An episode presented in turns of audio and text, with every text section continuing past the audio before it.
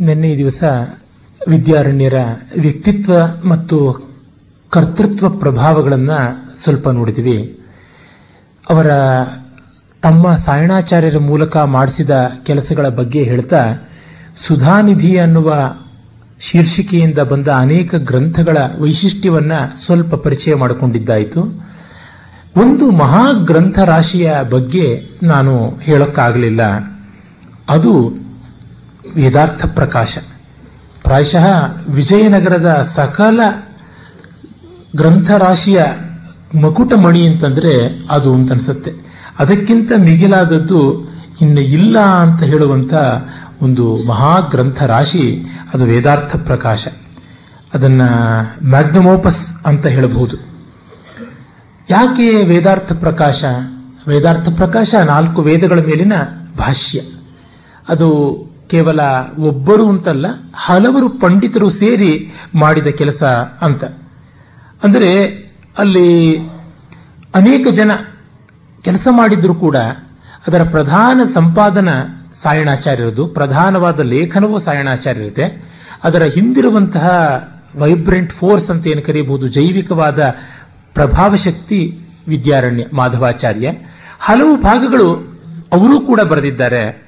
ಎಷ್ಟೋ ಕಡೆಗಳಲ್ಲಿ ಸಾಯಣಾಚಾರ್ಯರು ವೇದಭಾಷ್ಯಗಳಲ್ಲಿ ವಿದ್ಯಾರಣ್ಯರ ವಯಾಸಕ ನ್ಯಾಯಮಾಲ ವಿಸ್ತಾರ, ಜೈವಿನಿಯ ನ್ಯಾಯಮಾಲ ವಿಸ್ತಾರದಿಂದ ಹಾಗಾಗಿ ಭಾಗಗಳನ್ನು ತೆಗೆದುಕೊಂಡು ಅಲ್ಲಿ ಅಳವಡಿಸಿರೋದು ಕಾಣುತ್ತೆ. ಅಂದರೆ ಇದು ಅನೇಕ ಜನ ವಿದ್ವಾಂಸರು ಸೇರಿ ಮಾಡಿದ ಕಾರ್ಯ. ಅಂದರೆ ಪ್ರಧಾನವಾಗಿ ಇಬ್ಬರು ಅಣ್ಣ ತಮ್ಮಂದ್ರೆ ಕೈವಾಡ ಅಂತ ಗೊತ್ತಾಗುತ್ತೆ. ಅಷ್ಟಕ್ಕೂ ಈ ವೇದಭಾಷ್ಯ ಅದೇ ಮೊದಲು ಅಲ್ಲ ಅದೇ ಕೊನೆಯೂ ಅಲ್ಲ ಈ ಭಾಷ್ಯ ಪರಂಪರೆಯಲ್ಲಿ, ವೇದಭಾಷ್ಯಗಳ ಪರಂಪರೆಯಲ್ಲಿ. ಆದರೂ ಅದಕ್ಕೆ ಎಲ್ಲಿಲ್ಲದ ಹೆಸರು ಪ್ರಶಸ್ತಿ ಮತ್ತು ಪ್ರಾಶಸ್ತ್ಯ ಉಂಟು. ಯಾಕೆ ಅಂದರೆ, ಮೊದಲೇ ಭಟ್ಟ ಭಾಸ್ಕರರದಿತ್ತು ವೆಂಕಟ ಮಾಧವರದಿತ್ತು ಆಮೇಲಿಂದ ಉವಟರದಿತ್ತು, ಮಹೀಧರರದಿತ್ತು ಸ್ಕಂದ ಸ್ವಾಮಿಗಳದಿತ್ತು ಬೇಕಾದಷ್ಟು ಜನರದಿತ್ತು ಆಮೇಲೆ ಕೂಡ ಇತ್ತು. ಆನಂದ ತೀರ್ಥರದಿತ್ತು ಮತ್ತಿರ್ಗ ಆ ಅರ್ವಾಚೀನರಾಗಿ ಬಂದರೆ ಇತ್ತೀಚಿನ ದಯಾನಂದ ಸರಸ್ವತಿಗಳು ಮತ್ತೆ ಕಪಾಲಿ ಶಾಸ್ತ್ರಗಳವರೆಗೆ ಅನೇಕ ಜನ ಸಂಸ್ಕೃತದಲ್ಲಿ ಬರೆದಿದ್ದಾರೆ. ದೇಶ ಭಾಷೆಗಳಲ್ಲಿ ಈಚೆಗಂತೂ ಬರೆಯುವಂಥವರು ಸಾಕಷ್ಟು ಜನ ಇದ್ದಾರೆ. ಆರ್ಯ ಸಮಾಜದ ಪ್ರಭಾವದಿಂದ ಹಿಂದಿ ಭಾಷೆಯಲ್ಲಿ, ಬಂಗಾಳಿ ಭಾಷೆಯಲ್ಲಿ ಬೇಕಾದಷ್ಟು ಬಂದಿವೆ. ಇಂಗ್ಲಿಷ್ನಲ್ಲಿ ಅರವಿಂದರು ಆ ಕೆಲಸವನ್ನು ಆರಂಭ ಮಾಡಿದ್ರು. ಇವತ್ತಿಗೂ ಕೂಡ ನಡ್ಕೊಂಡು ಬಂದಿದೆ. ಅನೇಕ ವಿದ್ವಾಂಸರು ಮಾಡ್ತಾ ಇದ್ದಾರೆ. ಆದರೆ ಒಂದು ಗಮನಿಸಬೇಕಾದ್ದೇನೆಂದರೆ ಯಾರೂ ಕೂಡ ನಾಲ್ಕು ವೇದಗಳ ಎಲ್ಲ ಭಾಗಗಳಿಗೆ ಭಾಷ್ಯ ಬರೆಯುವ ಪ್ರಯತ್ನವನ್ನೇ ಮಾಡಲಿಲ್ಲ. ಹಾಗಾಗಿ ಇದು ಒಂದೇ ಮೊತ್ತ ಮೊದಲನೆಯದಾಗಿ ನಿಲ್ಲುವ ಈ ಹೊತ್ತಿಗೂ ಅದ್ವಿತೀಯವಾಗಿರುವಂತಹ ಕಾರ್ಯ. ಎಷ್ಟು? ಏಳು ಬ್ರಾಹ್ಮಣಗಳಿರುವಂತಹ ಸಾಮವೇದ. ಅಷ್ಟು ಸಪ್ತ ಬ್ರಾಹ್ಮಣಗಳಿಗೆ ಸಾಮವೇದಕ್ಕೆ ಸಂಹಿತೆಗೆ ಬರೆದಿದ್ದಾರೆ. ಸಾಮವೇದಕ್ಕೆ ಪ್ರತ್ಯೇಕವಾದ ಆರಣ್ಯಕಗಳಿಲ್ಲ. ಷಡ್ವಿಂಶ ಬ್ರಾಹ್ಮಣ ಪಂಚವಿಂಶ ಬ್ರಾಹ್ಮಣ, ತಾಂಡ್ಯ ಬ್ರಾಹ್ಮಣ, ಜೈವಿನಿಯ ಬ್ರಾಹ್ಮಣ ವಂಶ ಬ್ರಾಹ್ಮಣ, ದೈವತ ಬ್ರಾಹ್ಮಣ, ಮತ್ತೆ ಛಂದೋಗ ಬ್ರಾಹ್ಮಣ. ಹಾಗೆಯೇ ಋಗ್ವೇದದ ಸಮಗ್ರ ಋಕ್ ಸಂಹಿತೆಗೆ ಐತರೆಯ ಬ್ರಾಹ್ಮಣಕ್ಕೆ, ಐತರೆಯ ಆರಣ್ಯಕಕ್ಕೆ, ತೈತ್ರಿಯ ಶಾಖೆಯ ಯಜುರ್ವೇದ ಸಂಹಿತೆಗೆ, ತೈತ್ರಿಯ ಆರಣ್ಯಕಕ್ಕೆ, ತೈತ್ರಿಯ ಬ್ರಾಹ್ಮಣಕ್ಕೆ, ತೈತ್ರಿಯೋಪನಿಷತ್ತಿಗೂ ಕೂಡ ಬರೆದಿದ್ದಾರೆ. ಮತ್ತೆ ಶುಕ್ಲಯಜುರ್ವೇದದ ಆ ಒಂದು ಕಾಣುವ ಶಾಖೆಗೆ ಮತ್ತು ಶತಪಥ ಬ್ರಾಹ್ಮಣಕ್ಕೆ ಸಂಪೂರ್ಣವಾಗಿ ಭಾಷ್ಯ ಬರೆದಿದ್ದಾರೆ. ಅಥರ್ವವೇದದ ಮೂಲ ಅದಕ್ಕೂ ಬರೆದಿದ್ದಾರೆ, ಗೋಪಥ ಬ್ರಾಹ್ಮಣಕ್ಕೂ ಉಂಟು. ಅಂದರೆ ಇನ್ನು ಯಾವುದನ್ನು ಬಿಟ್ಟಿಲ್ಲ, ಎಲ್ಲ ವೇದ ಸಂಹಿತೆಗಳ ಪ್ರಧಾನವಾದಂತಹ ಶಾಖೆಗಳು ಮತ್ತು ಪ್ರಧಾನವಾದ ಬ್ರಾಹ್ಮಣಗಳು ಎಲ್ಲಕ್ಕೂ ಕೂಡ ಬರೆದಿದ್ದಾರೆ.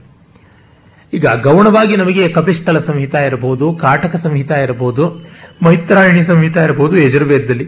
ಅವೆಲ್ಲ ಯಜುರ್ವೇದದ ಮಂತ್ರಾನುಪೂರ್ವಿ ವ್ಯತ್ಯಾಸ ಉಂಟೆ ಹೊರತು ಮಂತ್ರಗಳೆಲ್ಲ ಒಂದೇ. ಕೃಷ್ಣ ಯಜುರ್ವೇದದ್ದು. ಅಂದರೆ ಈ ಕಟ ಯಜುಶಾಖೆ, ಕಾಪಿ ಕಪಿಷ್ಠಲ ಯಜುಶಾಖೆ, ಮೈತ್ರಾಯಣಿ ಯಜುಶಾಖೆ ಅಂತ ಕೃಷ್ಣ ಯಜುರ್ವೇದದಲ್ಲಿ ತೈತ್ರಿಯ ಶಾಖೆಯನ್ನು ಬಿಟ್ಟು ಇನ್ನು ಉಳಿದ ಉಪಲಬ್ಧಿ ಇರತಕ್ಕಂಥವಿವೆ. ಅವುಗಳ ಮಂತ್ರಗಳೆಲ್ಲ ಒಂದೇ. ಅವುಗಳ ಅರೇಂಜ್ಮೆಂಟ್ ಮಾತ್ರ ವ್ಯತ್ಯಾಸ. ಇಲ್ಲಿ ಮೊದಲನೇ ಮಂತ್ರ, ಅಲ್ಲಿ ಆಮೇಲೆ ಈ ಮೂರನೇ ಮಂತ್ರ ಆಗಿರಬಹುದು ಐದನೇ ಐದನೇ ಅಧ್ಯಾಯ, ಆರನೇ ಅಧ್ಯಾಯ ಆಗಿರಬಹುದು ಹೀಗಷ್ಟೇ ಅದೇ ತರಹ ಈ ಶಾಂಖಾಯನ ಬ್ರಾಹ್ಮಣ ಅಂತ ಋಗ್ವೇದಕ್ಕೆ ಸೇರಿರುವಂತಹದ್ದು ಅದಕ್ಕೂ ಐತರೆಯ ಬ್ರಾಹ್ಮಣಕ್ಕೂ ಅಂತ ವ್ಯತ್ಯಾಸ ಏನು ಕಾಣಿಸೋದಿಲ್ಲ. ಅಲ್ಲಿ ಇಲ್ಲಿ ಒಂದೆರಡು ವಾಕ್ಯಗಳಲ್ಲಿ ವ್ಯತ್ಯಾಸ. ಹಾಗಾಗಿ ಈಗ ಉಪಲಬ್ಧಿ ಇರುವಂತಹ ಸಾರವತ್ತಾದ ಸಮಗ್ರ ವೇದ ವಾಂಗ್ಮಯಕ್ಕೆ ನಾವು ಹೇಳಬಹುದಾದರೆ ಸಾಯಣಾಚಾರ್ಯರು ತಮ್ಮ ಭಾಷ್ಯವನ್ನು ಬರೆದರು ಅಂತ ಅದು ಹತ್ರತ್ರ ನಲವತ್ತು ವರ್ಷಗಳ ಅವಧಿಯಲ್ಲಿ ನಿರ್ಮಾಣವಾದಂಥದ್ದು ಅಂತ ಇಡೀ ವೇದ ವಾಂಗ್ಮಯವನ್ನೇ ನಾವು ಮೂಲ ಮಾತ್ರವನ್ನೇ ಲೆಕ್ಕ ಹಾಕಿದ್ರೆ, ಸಂಹಿತೆಗಳನ್ನೇ ಲೆಕ್ಕ ಹಾಕಿದ್ರೆ ಸುಮಾರು ಇಪ್ಪತ್ತು ಸಾವಿರ ಮಂತ್ರಗಳಷ್ಟಾಗುತ್ತೆ.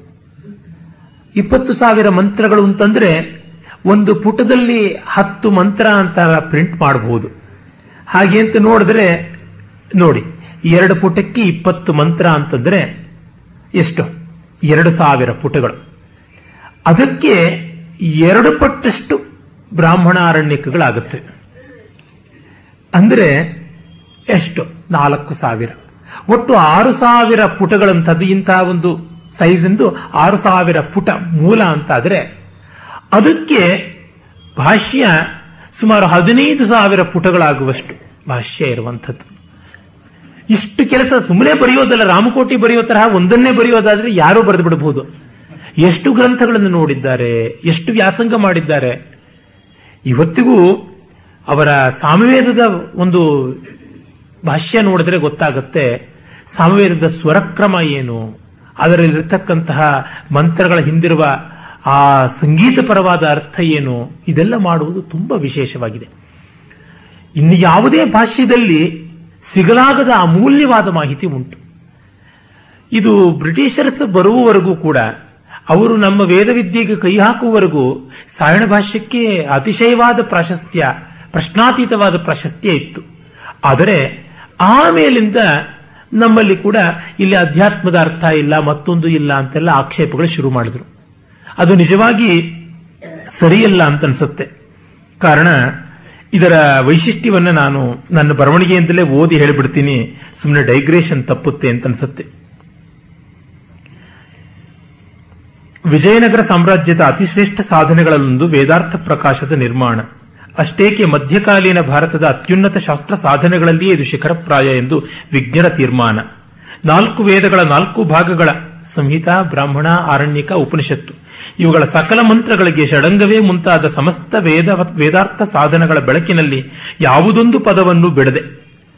ಈ ಆರು ಅಂಗಗಳು ಶಿಕ್ಷಾ, ವ್ಯಾಕರಣ, ನಿರುಕ್ತ, ಛಂದಸ್ಸು, ಜ್ಯೋತಿಷ ಅಂತ ಯಾವುದಿವೆ, ಅವುಗಳ ಮೂಲಕ ವೇದಾರ್ಥ ಮಾಡಬೇಕು. ಜೊತೆಗೆ ಇತಿಹಾಸ ಪುರಾಣಗಳನ್ನು ಗಮನಿಸಿಕೊಳ್ಳಬೇಕು. ಇದೆಲ್ಲದರ ದಾರಿಯಲ್ಲಿ ಹೋಗಿರ್ತಕ್ಕಂಥ ಒಂದೇ ವೇದ ಭಾಷ್ಯ ಅಂದರೆ ಸಾಯಣ ಭಾಷ್ಯ. ಒಂದೊಂದು ಭಾಷೆಗಳಲ್ಲಿ ಒಂದೊಂದರ ಪ್ರಾಶಸ್ತ್ಯ ಜಾಸ್ತಿ ಉಂಟು. ಈಗ ಉದಾಹರಣೆಗೆ ಆನಂದ ತೀರ್ಥರ ಭಾಷ್ಯದಲ್ಲಿ ಪುರಾಣಗಳಿಗೆ ಹೆಚ್ಚಿನ ಪ್ರಾಶಸ್ತ್ಯ ಉಂಟು. ಭಾಸ್ಕರರ ಭಾಷ್ಯದಲ್ಲಿ ವ್ಯಾಕರಣಕ್ಕೆ ಹೆಚ್ಚಿನ ಪ್ರಾಶಸ್ತ್ಯ ಉಂಟು. ವೇದಾರ್ಥ ನಿರ್ಣಯ ಮಾಡಕ್ಕೆ ಹೊರಟಂತ ಯಾಸ್ಕರಲ್ಲಿ ನಿರುಕ್ತದ ಪ್ರಾಶಸ್ತ್ಯ ಜಾಸ್ತಿ ಉಂಟು. ಹಾಗೆಯೇ ಇವ್ರದು ದಯಾನಂದ ಸರಸ್ವತಿಗಳದು ಮಾಡುವಾಗ ಆಧ್ಯಾತ್ಮಿಕ ಅರ್ಥದ ಪ್ರಾಶಸ್ತ್ಯವನ್ನ ಹಿಡ್ಕೊಂಡು ಮತ್ತೆ ನಿರುಕ್ತವನ್ನೇ ತೆಗೆದುಕೊಂಡು ಹೋಗ್ತಾರೆ. ಆದರೆ ಎಲ್ಲಕ್ಕೂ ಪ್ರಾಶಸ್ತ್ಯವನ್ನ ಕೊಟ್ಟು ಯಾವ್ಯಾವುದಕ್ಕೆ ಗುಣಾತ್ಮಕವಾಗಿ ಎಷ್ಟು ಕೊಡಬೇಕು ಅಂತ ನಿರ್ಣಯ ಮಾಡಿಕೊಂಡು ಬರೆದಿರುವಂತಹದ್ದು ಇದೆ. ಮತ್ತೆ ಇರುವ ಎಲ್ಲ ವೇದ ಭಾಷ್ಯಗಳ ಪೈಕಿ ಅತ್ಯಂತ ಸರಳ ಸುಬೋಧವಾದ ಭಾಷ್ಯ ಭಾಷ್ಯ ಭಾಷೆ ಕೂಡ ಇದೇನೆ ಅಂತ ನನಗನ್ಸುತ್ತೆ. ಕಾರಣ ಇಂಥದ್ದೆಲ್ಲ ಗ್ರಂಥಗಳಿಂದ ತೆಗೆದುಕೊಂಡು ಬರವಣಿಗೆ ಮಾಡಿಕೊಟ್ರೆ ಹೊರಟ್ರೆ ಅದು ಇನ್ವೇರಿಯಬಲಿ ಪೆಡ್ಯಾಂಟಿಕ್ ಆಗುತ್ತೆ. ಆದರೆ ಹಾಗಾಗದಂತೆ ಅಷ್ಟು ತಿಳಿಯಾಗಿ ಬರವಣಿಗೆಯನ್ನು ಮಾಡಿದ್ದಾರೆ. ಅಧಿಯಜ್ಞದ ಪ್ರಾಧಾನ್ಯವಿದ್ದು ಅಧಿಭೂತ ಅಧಿದೈವ ಅಧ್ಯಾತ್ಮ ಸ್ತರಗಳ ಅರ್ಥ ಸ್ವಾರಸ್ಯವನ್ನು ದಿಗ್ದರ್ಶಿಸುತ್ತಾ ನಿರ್ಮಿತವಾದ ಈ ವೇದ ಭಾಷ್ಯವು ಅಕ್ಷರಶಃ ನ ಭೂತೋ ನ ಭವಿಷ್ಯತಿ ಅಂತಾಗಿದೆ. ಇದು ಅಧಿಯಜ್ಞ ಪ್ರಾಧಾನ್ಯ ಪ್ರಾಧಾನ್ಯ ರಿಚುಯಲಿಸ್ಟಿಕ್ ಅಂತ ಆಕ್ಷೇಪ ಮಾಡುವುದುಂಟು. ರಿಚುಯಲ್ ಅಂತಂದ್ರೆ ಸುಮ್ಮನೆ ಕಣಮುಚ್ಕೊಂಡು ಬೆಂಕಿಲಿ ತುಪ್ಪ ಸುರಿಯೋದು ಅನ್ನುವ ಸಂಕುಚಿತ ಅರ್ಥದಲ್ಲಿ ಅಲ್ಲ. ಜನಗಳ ಇನ್ವಾಲ್ವ್ಮೆಂಟ್ ಇರುವ ಆಕ್ಟಿವಿಟಿ ಅಂತ ತೆಗೆದುಕೊಳ್ಬೇಕು. ಒಂದು ಕೆಲಸ ನಡಿಬೇಕು ಅಂದ್ರೆ ಹತ್ತಾರು ಜನ ಸೇರಬೇಕು, ಆ ಕೆಲಸಕ್ಕೆ ಹತ್ತಾರು ಸ್ತರಗಳ ಅರ್ಥ ಬರುತ್ತೆ ಆಗ. ಏನು ಹಬ್ಬ ಅಂದ್ರೆ ತೋರಣ, ಹೂರಣ, ಅಷ್ಟೇನಾ ಅಂತಂದ್ರೆ, ಆ ತೋರಣ ಮಾವಿನ ಚಿಗುರಿನ ತೋರಣವನ್ನೇ ನಾವು ಕಟ್ಟಬೇಕು. ಮಾವಿನ ಚಿಗುರು ವಸಂತೋದಯದ ಸಂಕೇತ. ವಸಂತೋದಯ ಅಂತಂದ್ರೆ ಜೀವನ ಸಮೃದ್ಧಿ, ಪ್ರಕೃತಿಗೆ ಹೊಸ ಹರೆಯ ಬಂದಂತಹ ಸಂಕೇತ. ಮತ್ತು ಮಾವಿನ ಮರ ನಮ್ಮ ದೇಶದಲ್ಲಿ ಅತ್ಯಂತ ಪ್ರಾಚೀನ ಕಾಲದಿಂದ ನೆಲೆ ನಿಂತ ಸ್ಥಳೀಯವಾದ ವೃಕ್ಷ. ಮತ್ತು ಅದರ ಫಲ ಕಾಲಕ್ಕೆ ಬರುವಂಥ ಫಲ ಮತ್ತು ಅತ್ಯಂತ ರುಚಿಕರವಾದಂಥ, ಅದು ಮಿಡಿಯಿಂದ ಮೊದಲುಗೊಂಡು ಹಣ್ಣಿನವರೆಗೆ ಎಲ್ಲ ರೀತಿಯಲ್ಲಿ ಪ್ರಯೋಜನಕ್ಕೆ ಬರತಕ್ಕಂಥ ಫಲ. ಹೀಗಾಗಿ ಮಾವಿನ ಮರದ ತೊಗಟೆಗೆ, ಮಾವಿನ ಮರದ ಸೊಪ್ಪಿಗೆ, ಮಾವಿನ ಕಾಯಿಗೆ, ಅದರ ಗೊರಟೆಗೆ ಎಲ್ಲಕ್ಕೂ ಆಯುರ್ವೇದೀಯವಾದಂತಹ ಗುಣಗಳು ಕೂಡ ಉಂಟು. ಅದು ಸಿಹಿಯಿಂದ ಮೊದಲುಗೊಂಡು ಖಾರದವರೆಗೆ ಉಪ್ಪಿನಕಾಯಿವರೆಗೆ ಎಲ್ಲಕ್ಕೂ ಬರುವಂತಹದ್ದು. ಹೀಗೆ ಅನೇಕ ಸ್ತರಗಳಲ್ಲಿ ಮಾವಿನ ಗಿಡಕ್ಕೆ ಪ್ರಾಶಸ್ತ್ಯ ಇದೆ. ನಮ್ಮ ಕವಿಗಳು ಅದರ ಸೌಂದರ್ಯವನ್ನ ನಿರತಿಶಯವಾಗಿ ಕೊಂಡಾಡಿದ್ದಾರೆ. ಷಡಕ್ಷರಿ ಒಬ್ಬ ಕರ್ನಾಟಕದಿಂದ ಬಂದಂತ ಮಹಾ ವಿದ್ವತ್ ಕವಿಗಳಲ್ಲಿ ಒಬ್ಬಾತ. ಆತನ ಕವಿಕರಣ ರಸಾಯನಂ ಅಂತ ಸಂಸ್ಕೃತ ಕಾವ್ಯ ಒಂದು ಉಂಟು. ಅಲ್ಲಿ ಮಾವಿನ ಮರ ಒಂದರ ವರ್ಣನೆ ಸುಮಾರು ಒಂದು ಇಪ್ಪತ್ಮೂರು, ಇಪ್ಪತ್ತೇಳು ಶ್ಲೋಕಗಳು ಬರುತ್ತೆ. ಒಂದು ಮಾವಿನ ಮರವನ್ನು ಅದು ಎಷ್ಟು ತರ ವರ್ಣಿಸಬಹುದು, ಅಷ್ಟು ಥರ ವರ್ಣಿಸಿದ್ದಾನೆ. ಇಡೀ ಜಗತ್ ಸಾಹಿತ್ಯದಲ್ಲಿಯೇ ಷಡಕ್ಷರಿ ವರ್ಣಿಸಿದಂತೆ ಮಾವಿನ ಮರವನ್ನು ಇನ್ಯಾರೂ ವರ್ಣಿಸಿಲ್ಲ. ಅದು ಕಾಳಿದಾಸ ಇರ್ಬೋದು, ಬಾಣ ಇರ್ಬೋದು, ಯಾರು ಷಡಕ್ಷರಿ ಮುಂದೆ ಇಲ್ಲ. ಅಂತಹ ಒಂದು ವರ್ಣನೆ ಏನು ಮಾಡಿದ್ದಾನೆ? ಸುಮಾರು ಹದಿಮೂರು ಪದ್ಯಗಳಲ್ಲಿ ಅವನ ರಾಜಶೇಖರ ವಿಳಾಸದಲ್ಲಿ ಕೂಡ ಕನ್ನಡ ಕಾವ್ಯದಲ್ಲಿ ಆ ಥರದ ವರ್ಣನೆ ಮಾಡ್ತಾನೆ. ಯಾತಕ್ಕೆ ಇದನ್ನು ಹೇಳಿದೆ ಅಂದ್ರೆ ನಮ್ಮ ಸಂಸ್ಕೃತಿಯ ಒಂದು ದೊಡ್ಡ ಸಂಕೇತ ಮಾವಿನ ಮರ.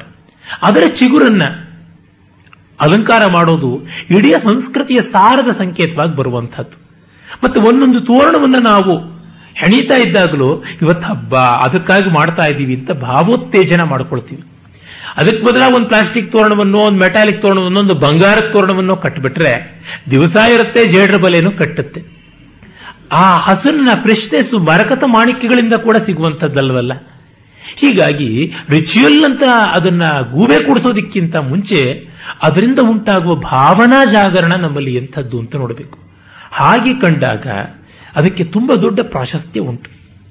ಈ ಯಜ್ಞಗಳ ರಿಚುಲಿಸ್ಟಿಕ್ ತತ್ವದ ಹಿಂದಿನ ಒಂದು ಜೀವನ ಮುಖವಾದಂತಹ ಸತ್ಯ ಏನು ಅನ್ನೋದನ್ನ ವಿಸ್ತರಿಸೋದು ಈಗ ಉಚಿತವಲ್ಲ. ಹಾಗಾಗಿ ಮತ್ತೆ ಇನ್ನೊಂದು ನಮ್ಮಲ್ಲಿ ಉಳಿಯೋದು ಆ ಎಲಾಬರೇಷನ್ನೇ ಜಾಸ್ತಿ. ಯಾವತ್ತು ಕ್ರಿಯೆ ವಿಸ್ತಾರವಾಗಿ ಬರುವಂಥದ್ದು ಏನು ಹಾಲಂದ್ರೆ ಏನು ಮಹಾ? ಒಂದ್ ಚಮಚ ತುಪ್ಪ ತಾನೆ, ಒಂದ್ ಚೊಂಬು ಹಾಲು ಅಂತಂದ್ರೆ ಒಂದು ಚೊಂಬು ಹಾಲನ್ನು ಹೆಪ್ಪಾಕಿ, ಆ ಮೊಸರನ್ನ ಕಡಿದು, ಆ ಬೆಣ್ಣೆಯನ್ನು ತೆಗೆದು, ಆ ಬೆಣ್ಣೆಯನ್ನು ಕಾಯಿಸಿದ್ರೆ ಬರೋದು ಒಂದು ಚಮಚ ತುಪ್ಪನೇ ಇರಬಹುದು ಹಾಗಾಗಿ ಆ ಒಂದು ಚಮಚ ತುಪ್ಪ ಅಷ್ಟೇನೆ ಹಾಲು ಅಂತಂದ್ರೆ ಒಂದು ಚೊಂಬು ಹಾಲು ವೇಸ್ಟ್ ಅಂತಲ ಅರ್ಥ. ತುಪ್ಪ ಆ ಹಸುವಿನ ಕೆಚ್ಚಲಿಂದ ಬರುತ್ತೆ. ಈ ಪ್ರೋಸೆಸ್ ಇಂದ ತಾನೇ ಬರೋದು. ರಿಚುವಲ್ ಇಂದ ಏನು ಮನಸ್ಸಿಗೆ ಒಂದು ಉತ್ಕರ್ಷ ತಾನೇ ಬರೋದು ಅಂದ್ರೆ ಅದು ಬರೋದಕ್ಕೆ ಇಷ್ಟೆಲ್ಲ ಕೋಲಾಹಲ ಮಾಡುವಂಥದ್ದು. ಮನಸ್ಸಿಗೆ ಉನ್ನತಿ ಬರುವುದಕ್ಕಾಗಿ ಎಷ್ಟೆಲ್ಲ ಮಾಡಬೇಕಾಗತ್ತೆ.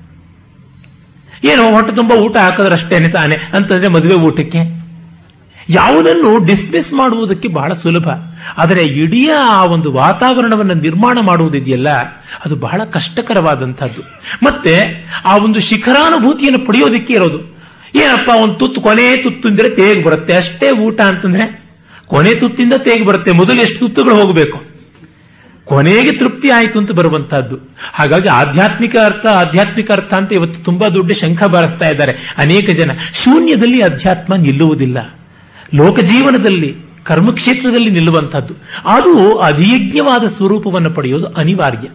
ಅದಕ್ಕೆ ಬೇಕಾದ ಶ್ರದ್ಧಾವಿಶ್ವಾಸ ಅಧಿದೈವದಿಂದ ಉಂಟಾಗುತ್ತೆ. ಮತ್ತೆ ಅದರ ಪ್ರಯೋಜನ ಅಧಿಭೂತದಲ್ಲಿಯೂ ಕಾಣುತ್ತೆ. ನಮ್ಮ ಅಂತರಂಗನದ ಅನುಭವವಾದ ಅಧ್ಯಾತ್ಮದಲ್ಲಿ ಕೂಡ ಕಾಣುತ್ತೆ. ಅದನ್ನು ಅವರು ತೆಗೆದುಕೊಂಡು ಮಾಡಿದ್ದಾರೆ. ಸಾಯಣರ ವೇದಭಾಷ್ಯಗಳಲ್ಲಿ ಅಧ್ಯಾತ್ಮಪರವಾದಂಥ ಅಂತ ಯಾವುದಿವೆ? ಅವಕ್ಕೆಲ್ಲ ಅದ್ಭುತವಾಗಿ ಅರ್ಥ ಮಾಡಿದ್ದಾರೆ.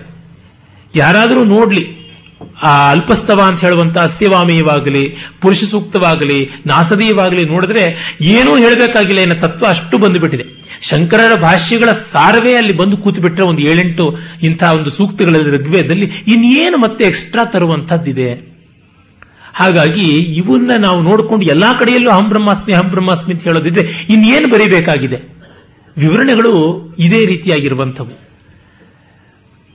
ಕವಿ ಕಾವ್ಯದಲ್ಲಿ ವಿಸ್ತರಿಸಿ ಅನೇಕ ಕಲ್ಪನೆ ಮಾಡಿ ತನ್ಮೂಲಕ ಒಂದು ಪರಿಣಾಮವನ್ನು ಪಡೆಯುತ್ತಾನೆ ಉದಾಹರಣೆಗೆ ಕಾಳಿದಾಸನ ಕುಮಾರ ಸಂಭವದಲ್ಲಿ ಪಾರ್ವತಿಯನ್ನ ಒಂದು ರೀತಿ ಚಿತ್ರಿಸ್ತಾನೆ. ಸಪ್ತರ್ಷಿಗಳು ಬಂದು ಮಾತನಾಡ್ತಾ ಇದ್ರೆ ಅವಳು ತಲೆ ತಗ್ಗಿಸಿ ನಿಂತುಕೊಂಡು ಕೈಯಲ್ಲಿರತಕ್ಕಂತಹ ಕಮಲಗಳ ದಳಗಳನ್ನು ಎಣಿಸಿದಳು ಅಂತ. ಏವಂ ವಾದಿನಿ ದೇವರ್ಷವು ಪಾರ್ಶ್ವೇ ಪಿತುರಧೋಮುಖಿ ಲೀಲಾಕಮಲ ಪತ್ರಾಣಿ ಗಣಯಾಮಾಸ ಪಾರ್ವತಿ. ಇವಳು ಮದುವೆಗೆ ಮಾತನಾಡಿತಾ ಇದ್ರೆ ತಂದೆ ಪಕ್ಕ ನಿಂತುಕೊಂಡು ತಲೆ ತಗ್ಗಿಸಿ ಕೈಯಲ್ಲಿರುವ ಕಮಲದ ದಳಗಳನ್ನು ಎಣಿಸಿದಳು ಅಂತ. ಅಂದ್ರೆ ನಾಚಿಕೆಯಿಂದ ತಲೆ ತಗ್ಗಿಸಿದಳು ಅಂತ ಅರ್ಥ. ನಾಚಿಕೊಂಡ್ಲು ಅಂತ ಅನ್ನೋದಕ್ಕೆ ಇಷ್ಟು ಯಾಕೆ ಹೇಳಬೇಕು ಅಂತಂದ್ರೆ? ಹಾಗೆ ಹೇಳಿದ್ರೆ ನಮಗೆ ನಾಚಿಕೆಯ ಅನುಭವ ಆಗುತ್ತೆ. ಇಲ್ಲದ್ರೆ ಕವಿ ನಾಚ್ಕೋಬೇಕಷ್ಟೇನೆ, ಇನ್ನೇನು ಆಗೋದಿಲ್ಲ. ಹೀಗಾಗಿ ಭಾವನಾ ನಿರ್ಮಾಣಕ್ಕೆ ಬೇಕಾದ ವಾತಾವರಣವನ್ನ ಕಲ್ಪಿಸುವಂತಹದ್ದೇ ಅಧಿಯಜ್ಞಾರ್ಥದ ಮುಖ್ಯೋದ್ದೇಶ.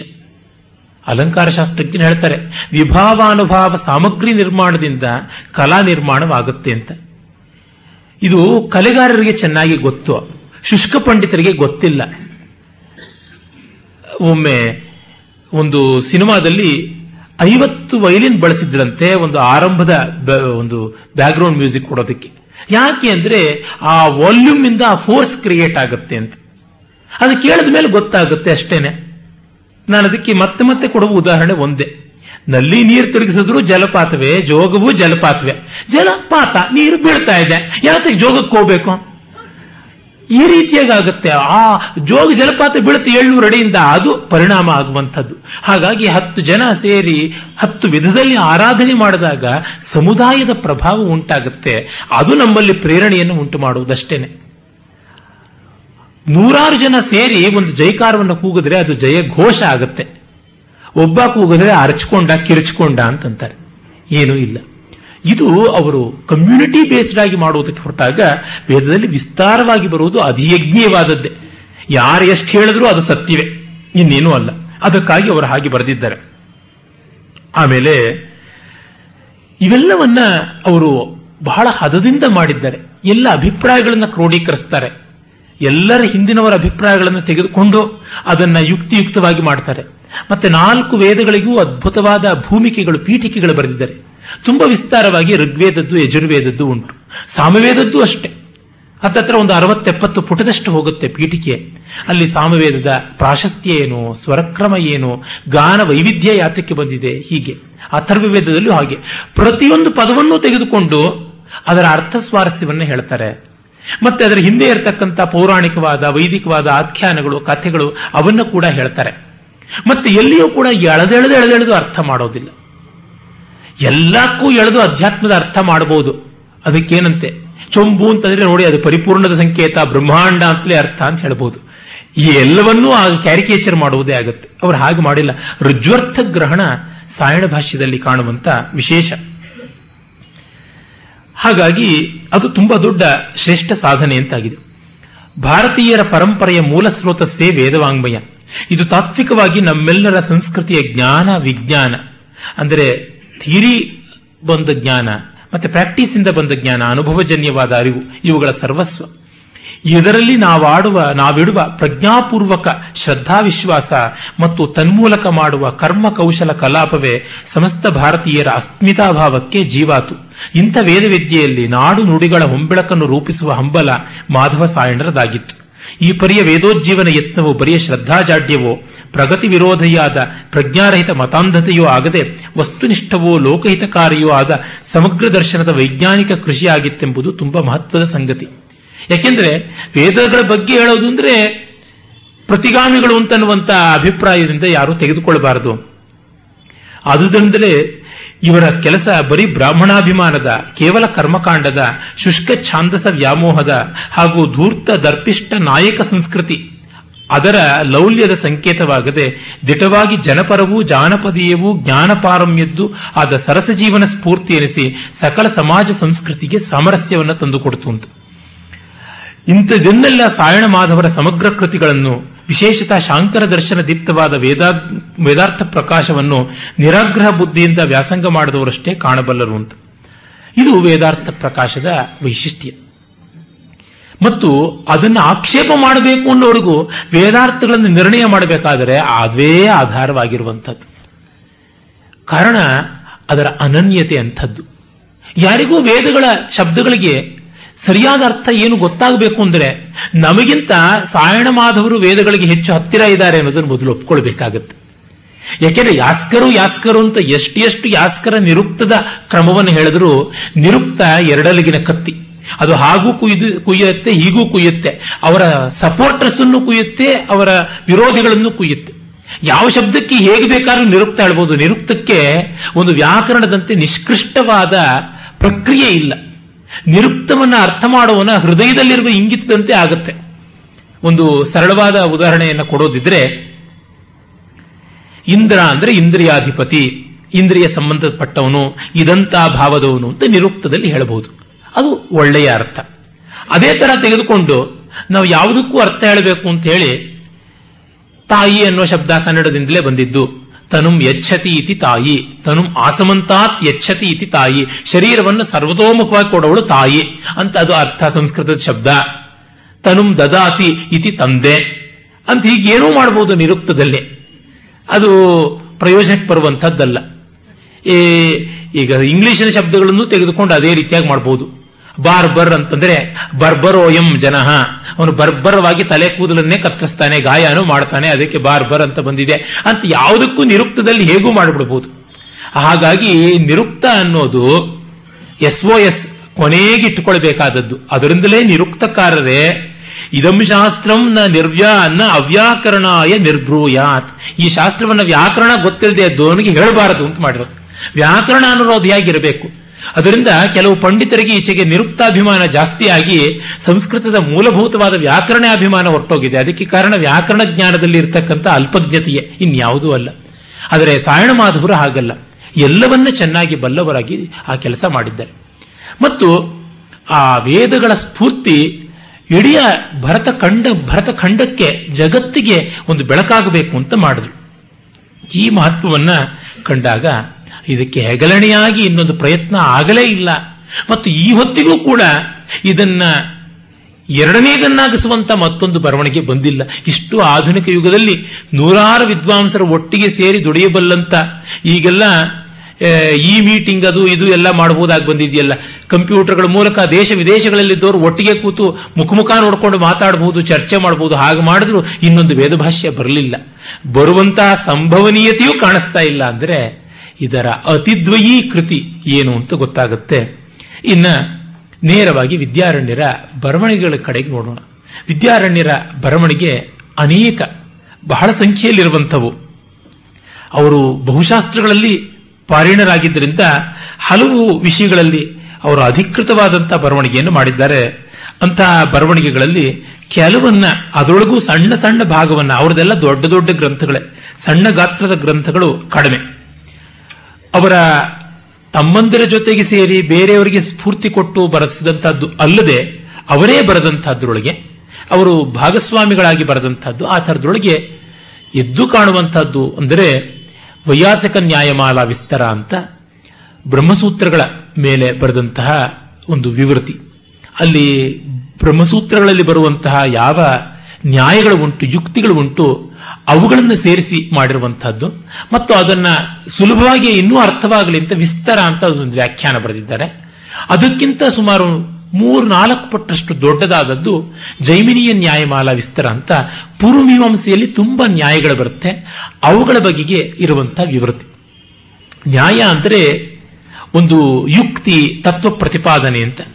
ನೋಡಿ, ಒಂದು ಸಣ್ಣ ಉದಾಹರಣೆಯನ್ನ ತೋರಿಸಬೇಕು ಅಂತಂದ್ರೆ ಬ್ರಾಹ್ಮಣ ವಸಿಷ್ಠ ನ್ಯಾಯ ಅಂತ ಒಂದು ಬರುತ್ತೆ. ಬ್ರಾಹ್ಮಣರು ಬಂದರು, ವಸಿಷ್ಠ ಮಹರ್ಷಿಗಳು ಬಂದರು ಅಂತಂದ್ರೆ ವಸಿಷ್ಠರು ಬ್ರಾಹ್ಮಣರಲ್ವೇ? ಹೌದು.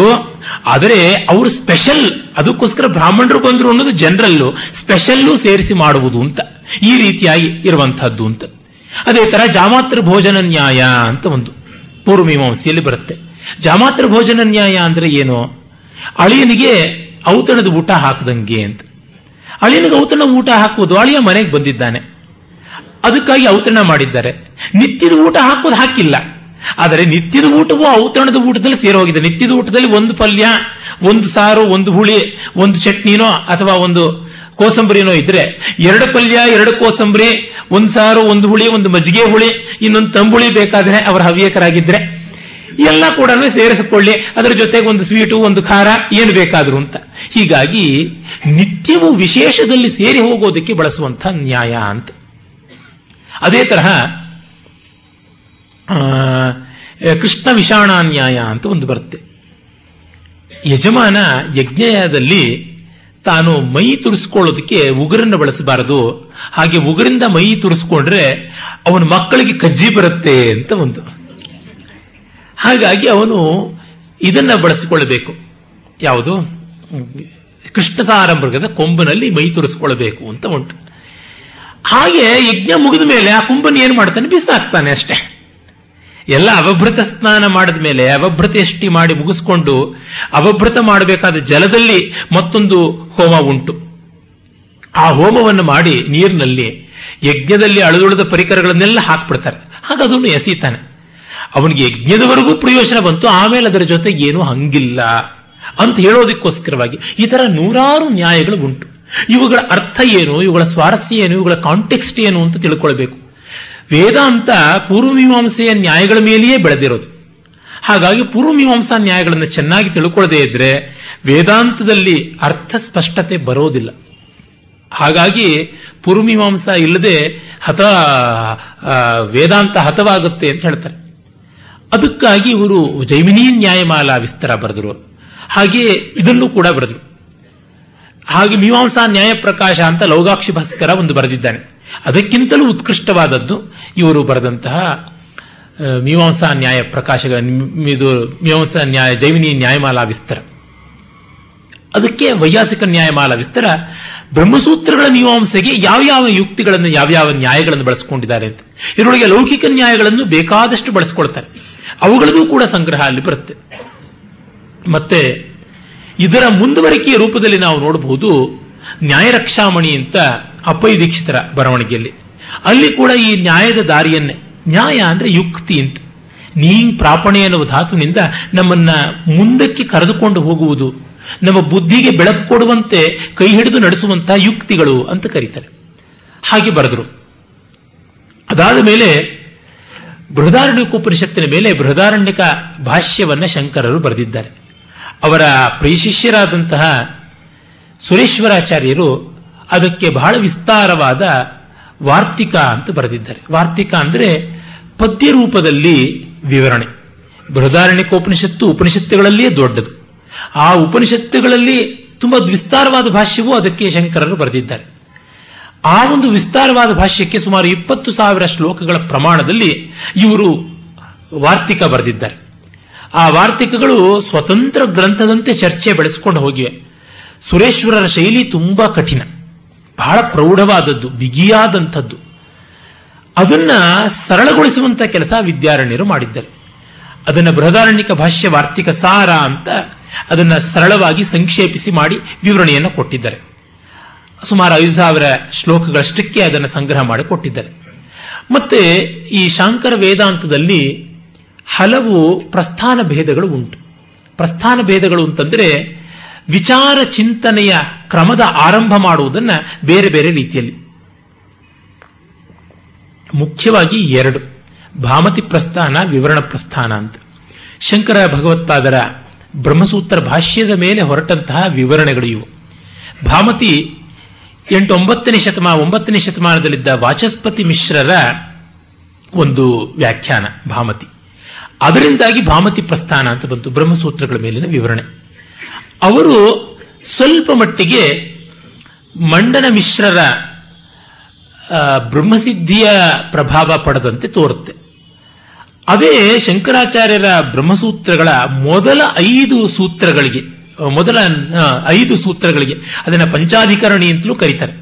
ಅದಕ್ಕೆ ಪಂಚಪಾದಿಕ ಅಂತ ಪದ್ಮಪಾದರದೆ ಅವರ ಮತ್ತೊಬ್ಬ ಪ್ರಧಾನ ಶಿಷ್ಯರ ವಿವರಣೆ ಉಂಟು. ಆ ಪಂಚಪಾದಿಕಾಗೆ ಪ್ರಕಾಶಾತ್ಮರು ಅಂತ ಒಬ್ಬ ಯತಿಗಳಿದ್ರು. ಅವರು ವಿವರಣ ಅಂತ ಒಂದು ವ್ಯಾಖ್ಯಾನವನ್ನು ಬರೆದರು. ಪಂಚಪಾದಿಕ ವಿವರಣ ಅಂತ. ಆ ವಿವರಣದಲ್ಲಿ ಅವರು ಭಾಮತಿಗಿಂತ ಸ್ವಲ್ಪ ಭಿನ್ನವಾದ ದಾರಿಯನ್ನ ಅನುಸರಿಸ್ತಾರೆ. ಆ ದಾರಿಯನ್ನ ಮತ್ತಷ್ಟು ಸ್ಪಷ್ಟಗೊಳಿಸಿ, ಸ್ಫುಟಗೊಳಿಸಿದಂಥದ್ದು ವಿದ್ಯಾರಣ್ಯರ ಈ ವಿವರಣ ಪ್ರಮೇಯ ಸಂಗ್ರಹ ಅನ್ನುವ ಗ್ರಂಥ. ಹೀಗೆ ಇವರು ವಿವರಣ ಪ್ರ, ವಿವರಣ ಪ್ರಸ್ಥಾನಕ್ಕೆ ಹೆಚ್ಚು ಒತ್ತನ್ನು ಕೊಟ್ಟಂಥವರು ಅಂತ ಹೇಳ್ಬಿಟ್ಟು, ಭಾಮತಿ ಪ್ರಸ್ಥಾನಕ್ಕೂ ವಿವರಣ ಪ್ರಸ್ಥಾನಕ್ಕೂ ಇರುವಂತ ಭೇದ ಏನು? ಅತ್ಯಂತ ಅಲ್ಪವಾದದ್ದು. ಈ ಭೇದ ಮುಖ್ಯವಾಗಿ ಜಗತ್ತಿನ ಮಿಥ್ಯಾತ್ವ ಎಂಥದ್ದು ಅಂತ ನಿರೂಪಣೆ ಮಾಡುವುದರೊಳಗೆ ಇರುವಂಥದ್ದು. ಜಗತ್ತು ಮಿಥ್ಯಾ ಅನ್ನುವುದು ಅದ್ವೈತದ ಪ್ರಮುಖ ಸಿದ್ಧಾಂತ. ಅದು ಯಾವ ರೀತಿಯಿಂದ ಅಂತ ಹೇಳುವಲ್ಲಿ ಇವರು ಬಿಂಬ ಪ್ರತಿಬಿಂಬವಾದವನ್ನು ಬಳಸಿದರೆ ಇವರು ಅವಚ್ಛೇದಕ ಅವಚ್ಛಿನ್ನವಾದವನ್ನು ಬಳಸ್ತಾರೆ. ಒಂದು ಇನ್ನೊಂದರಿಂದ ಪ್ರತ್ಯೇಕವಾದದ್ದು ಅಂತಂದ್ರೆ ಒಂದು ಇನ್ನೊಂದರ ಪ್ರತಿಬಿಂಬ ರೂಪವಾದದ್ದು ಅಂತ. ಎರಡೊಳಗೆ ಅಂತ ಏನು ವ್ಯತ್ಯಾಸ ಇಲ್ಲ. ಆ ವ್ಯತ್ಯಾಸ ಬರುವುದು ಟೆಂಪರ್ಮೆಂಟಿನಿಂದ ಅದನ್ನು ಮುಂದೆ ಸಮನ್ವಯವನ್ನು ಮಾಡೋದಕ್ಕೆ ಇವರು ನಮ್ಮ ಅಪ್ಪಯ್ಯ ದೀಕ್ಷಿತರು ಪ್ರಯತ್ನಪಟ್ಟು ತಮ್ಮ ಸಿದ್ಧಾಂತಲೇಶ ಸಂಗ್ರಹ ಗ್ರಂಥದ ಆರಂಭದಲ್ಲಿ ಹೇಳ್ತಾರೆ, ಈ ಎಲ್ಲ ಚರ್ಚೆಗಳು ಜಗತ್ತಿನ ಮಿಥ್ಯಾತ್ವವನ್ನ ನಿರೂಪಣೆ ಮಾಡೋಕ್ಕೆ ಬಂದಿವೆ. ಮಿಥ್ಯೆಯಾದ ಜಗತ್ತನ್ನ ಮಿಥ್ಯೆ ಅಂತ ನಿರೂಪಣೆ ಮಾಡೋದಕ್ಕೆ ಅನೇಕ ದಾರಿಗಳಿವೆ. ಹಾಗಾಗಿ ಅಭಿಪ್ರಾಯ ಭೇದಗಳು ಪ್ರಸ್ಥಾನಗಳಲ್ಲಿದ್ದರೆ ಅದು ಜಗನ್ಮಿಥ್ಯಾತ್ವದ ಬಗ್ಗೆನೇ ಹೊರತುನುವೆ, ಬ್ರಹ್ಮಸತ್ಯತ್ವದ ಬಗ್ಗೆ, ಜೀವಬ್ರಹ್ಮೈಕ್ಯದ ಬಗ್ಗೆ ಅಲ್ಲ ಅಂತ. ಅದ್ವೈತದ ಜಗನ್ಮಿಥ್ಯಾತ್ವಕ್ಕಿಂತಲೂ ಬಹಳ ದೊಡ್ಡ ಪ್ರಮೇಯ ಜೀವಬ್ರಹ್ಮೈಕ್ಯ ಮತ್ತು ಬ್ರಹ್ಮದ ಅನನ್ಯತ್ವ ಅಂತ. ಅದಕ್ಕೆ ಅವರು ಕೊಡೋ ಉತ್ತರ ಬಹಳ ಚೆನ್ನಾಗಿದೆ ಯುಕ್ತಿ. ಸತ್ಯ ಅನ್ನೋದನ್ನ ಒಂದೇ ರೀತಿ ಹೇಳಬಹುದು ಆದರೆ ಇದು ಸುಳ್ಳು ಅನ್ನೋದನ್ನ ನಾನಾ ರೀತಿಯಲ್ಲಿ ಹೇಳಬಹುದು ಅಂತ. ಅಂದರೆ ನಾನು ನಮ್ಮ ಮನೆಯಿಂದ ಬಂದೆ ಅನ್ನೋದು ಸತ್ಯ. ಅದನ್ನು ಹಾಗೆ ಹೇಳಬೇಕು. ಅದು ಸುಳ್ಳಾಗಿ ಹೇಳಬೇಕು ಅಂತಂದರೆ ಅನೇಕ ವಿಧದಲ್ಲಿ ಹೇಳಬಹುದು ನಾನು ಸ್ಮಶಾನದಿಂದ ಬಂದೆ, ಅಂತರಿಕ್ಷದಿಂದ ಹಾರು ಬಂದೆ, ನೆಲದಿಂದ ಸೀಳ್ಕೊಂಡು ಬಂದೆ ಅಂತೆಲ್ಲ ಹೇಳಬಹುದು ಹಾಗೆ ಜಗತ್ತು ಮಿಥ್ಯೆ ಆದ್ದರಿಂದ ಮಿಥ್ಯೆಯ ಸ್ವರೂಪ ನಿರ್ವಚನವನ್ನು ಅನೇಕ ಬಗೆಯಲ್ಲಿ ಮಾಡಬಹುದು. ಹಾಗಾಗಿ ಇವರುಗಳಲ್ಲಿ ಯಾರಲ್ಲಿಯೂ ಕೂಡ ಇರತಕ್ಕಂಥ ಅಭಿಪ್ರಾಯ ಭಿನ್ನತೆಗಳು ತತ್ವದ ಘಾಸಿ ಮಾಡುವಂಥವು ಅಲ್ಲ ಅಂತ ಹೇಳ್ತಾರೆ. ಆ ವಿವರಣ ಪ್ರಮೇಯ ಸಂಗ್ರಹ ಈ ಪಂಚಪಾದಿಕ ಪ್ರಸ್ಥಾನದ ವಿಶೇಷವನ್ನ ವಿಶ್ಲೇಷಣೆ ಮಾಡುವುದಕ್ಕೆ ಹೊರಟದ್ದು. ಅಂಥ ದೊಡ್ಡ ವಿಸ್ತಾರವಾದ ಗ್ರಂಥ ಅಲ್ಲ, ಅವರ ಮಿಕ್ಕ ಗ್ರಂಥಗಳಿಗೆ ಹೋಲಿಸಿದರು. ಮತ್ತೆ ಇನ್ನೊಂದು ತಕ್ಕ ಮಟ್ಟಿನ ಸಂಕ್ಷೇಪವಾದ ಕೃತಿ ಎಂದರೆ ಅನುಭೂತಿ ಪ್ರಕಾಶ ಅಂತ. ಅನುಭೂತಿ ಪ್ರಕಾಶ ಶ್ಲೋಕ ರೂಪದ್ದು. ವಿವರಣ ಪ್ರಮೇಯ ಸಂಗ್ರಹ ಗದ್ಯ ರೂಪದ್ದಾದರೆ, ಇದು ಶ್ಲೋಕ ರೂಪದಲ್ಲಿರುವಂಥದ್ದು, ಇದು ಶಂಕರ ಭಾಷ್ಯಾನುಸಾರಿಯಾಗಿ ಇರುವಂತಹ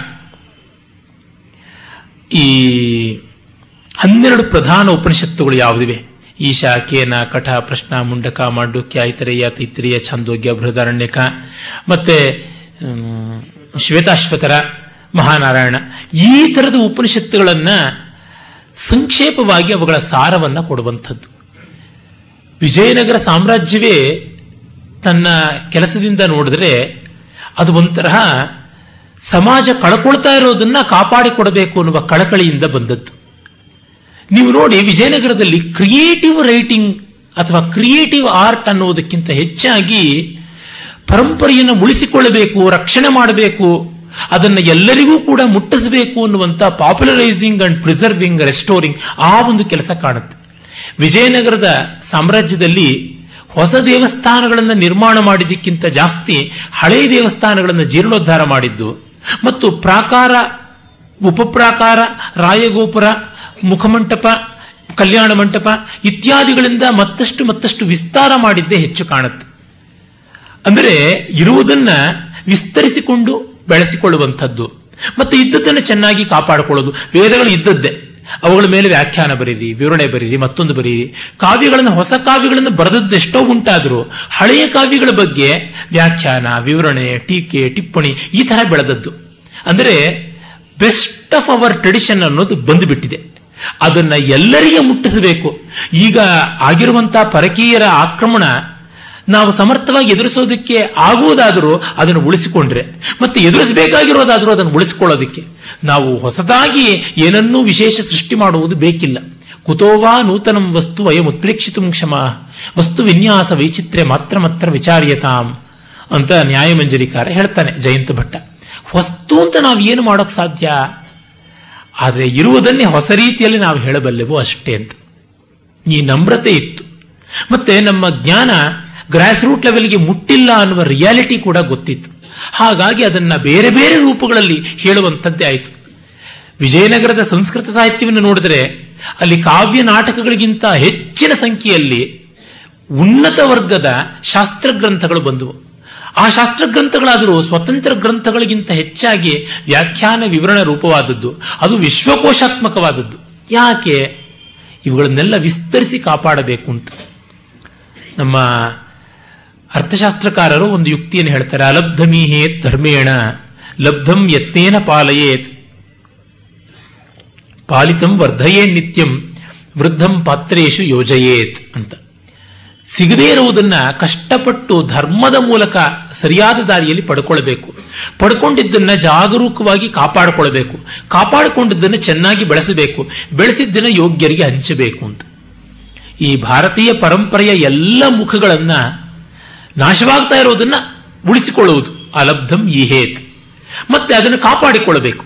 ಕಾಪಾಡಿಕೊಂಡದ್ದನ್ನ ಈ ಕಾಲಕ್ಕೆ ಅರ್ಥವಾಗುವ ಹಾಗೆ ವಿಶದೀಕರಿಸಬೇಕು. ಟೀಕೆ ಟಿಪ್ಪಣಿಗಳಿಂದ ವ್ಯಾಖ್ಯಾನ ವಿವರಣೆಗಳಿಂದ. ಆ ಬಳಿಕ ಅವನ್ನ ದೇಶಭಾಷೆಗಳಲ್ಲಿ ಅದೇ ರೀತಿಯಲ್ಲಿ ವಿದ್ವಾಂಸರಿಂದ ಸಾಮಾನ್ಯರವರೆಗೆ ಎಲ್ಲರಿಗೂ ಪ್ರಚಾರ ಮಾಡಬೇಕು. ಇದಕ್ಕೆ ಹೊರಟಿದ್ದು.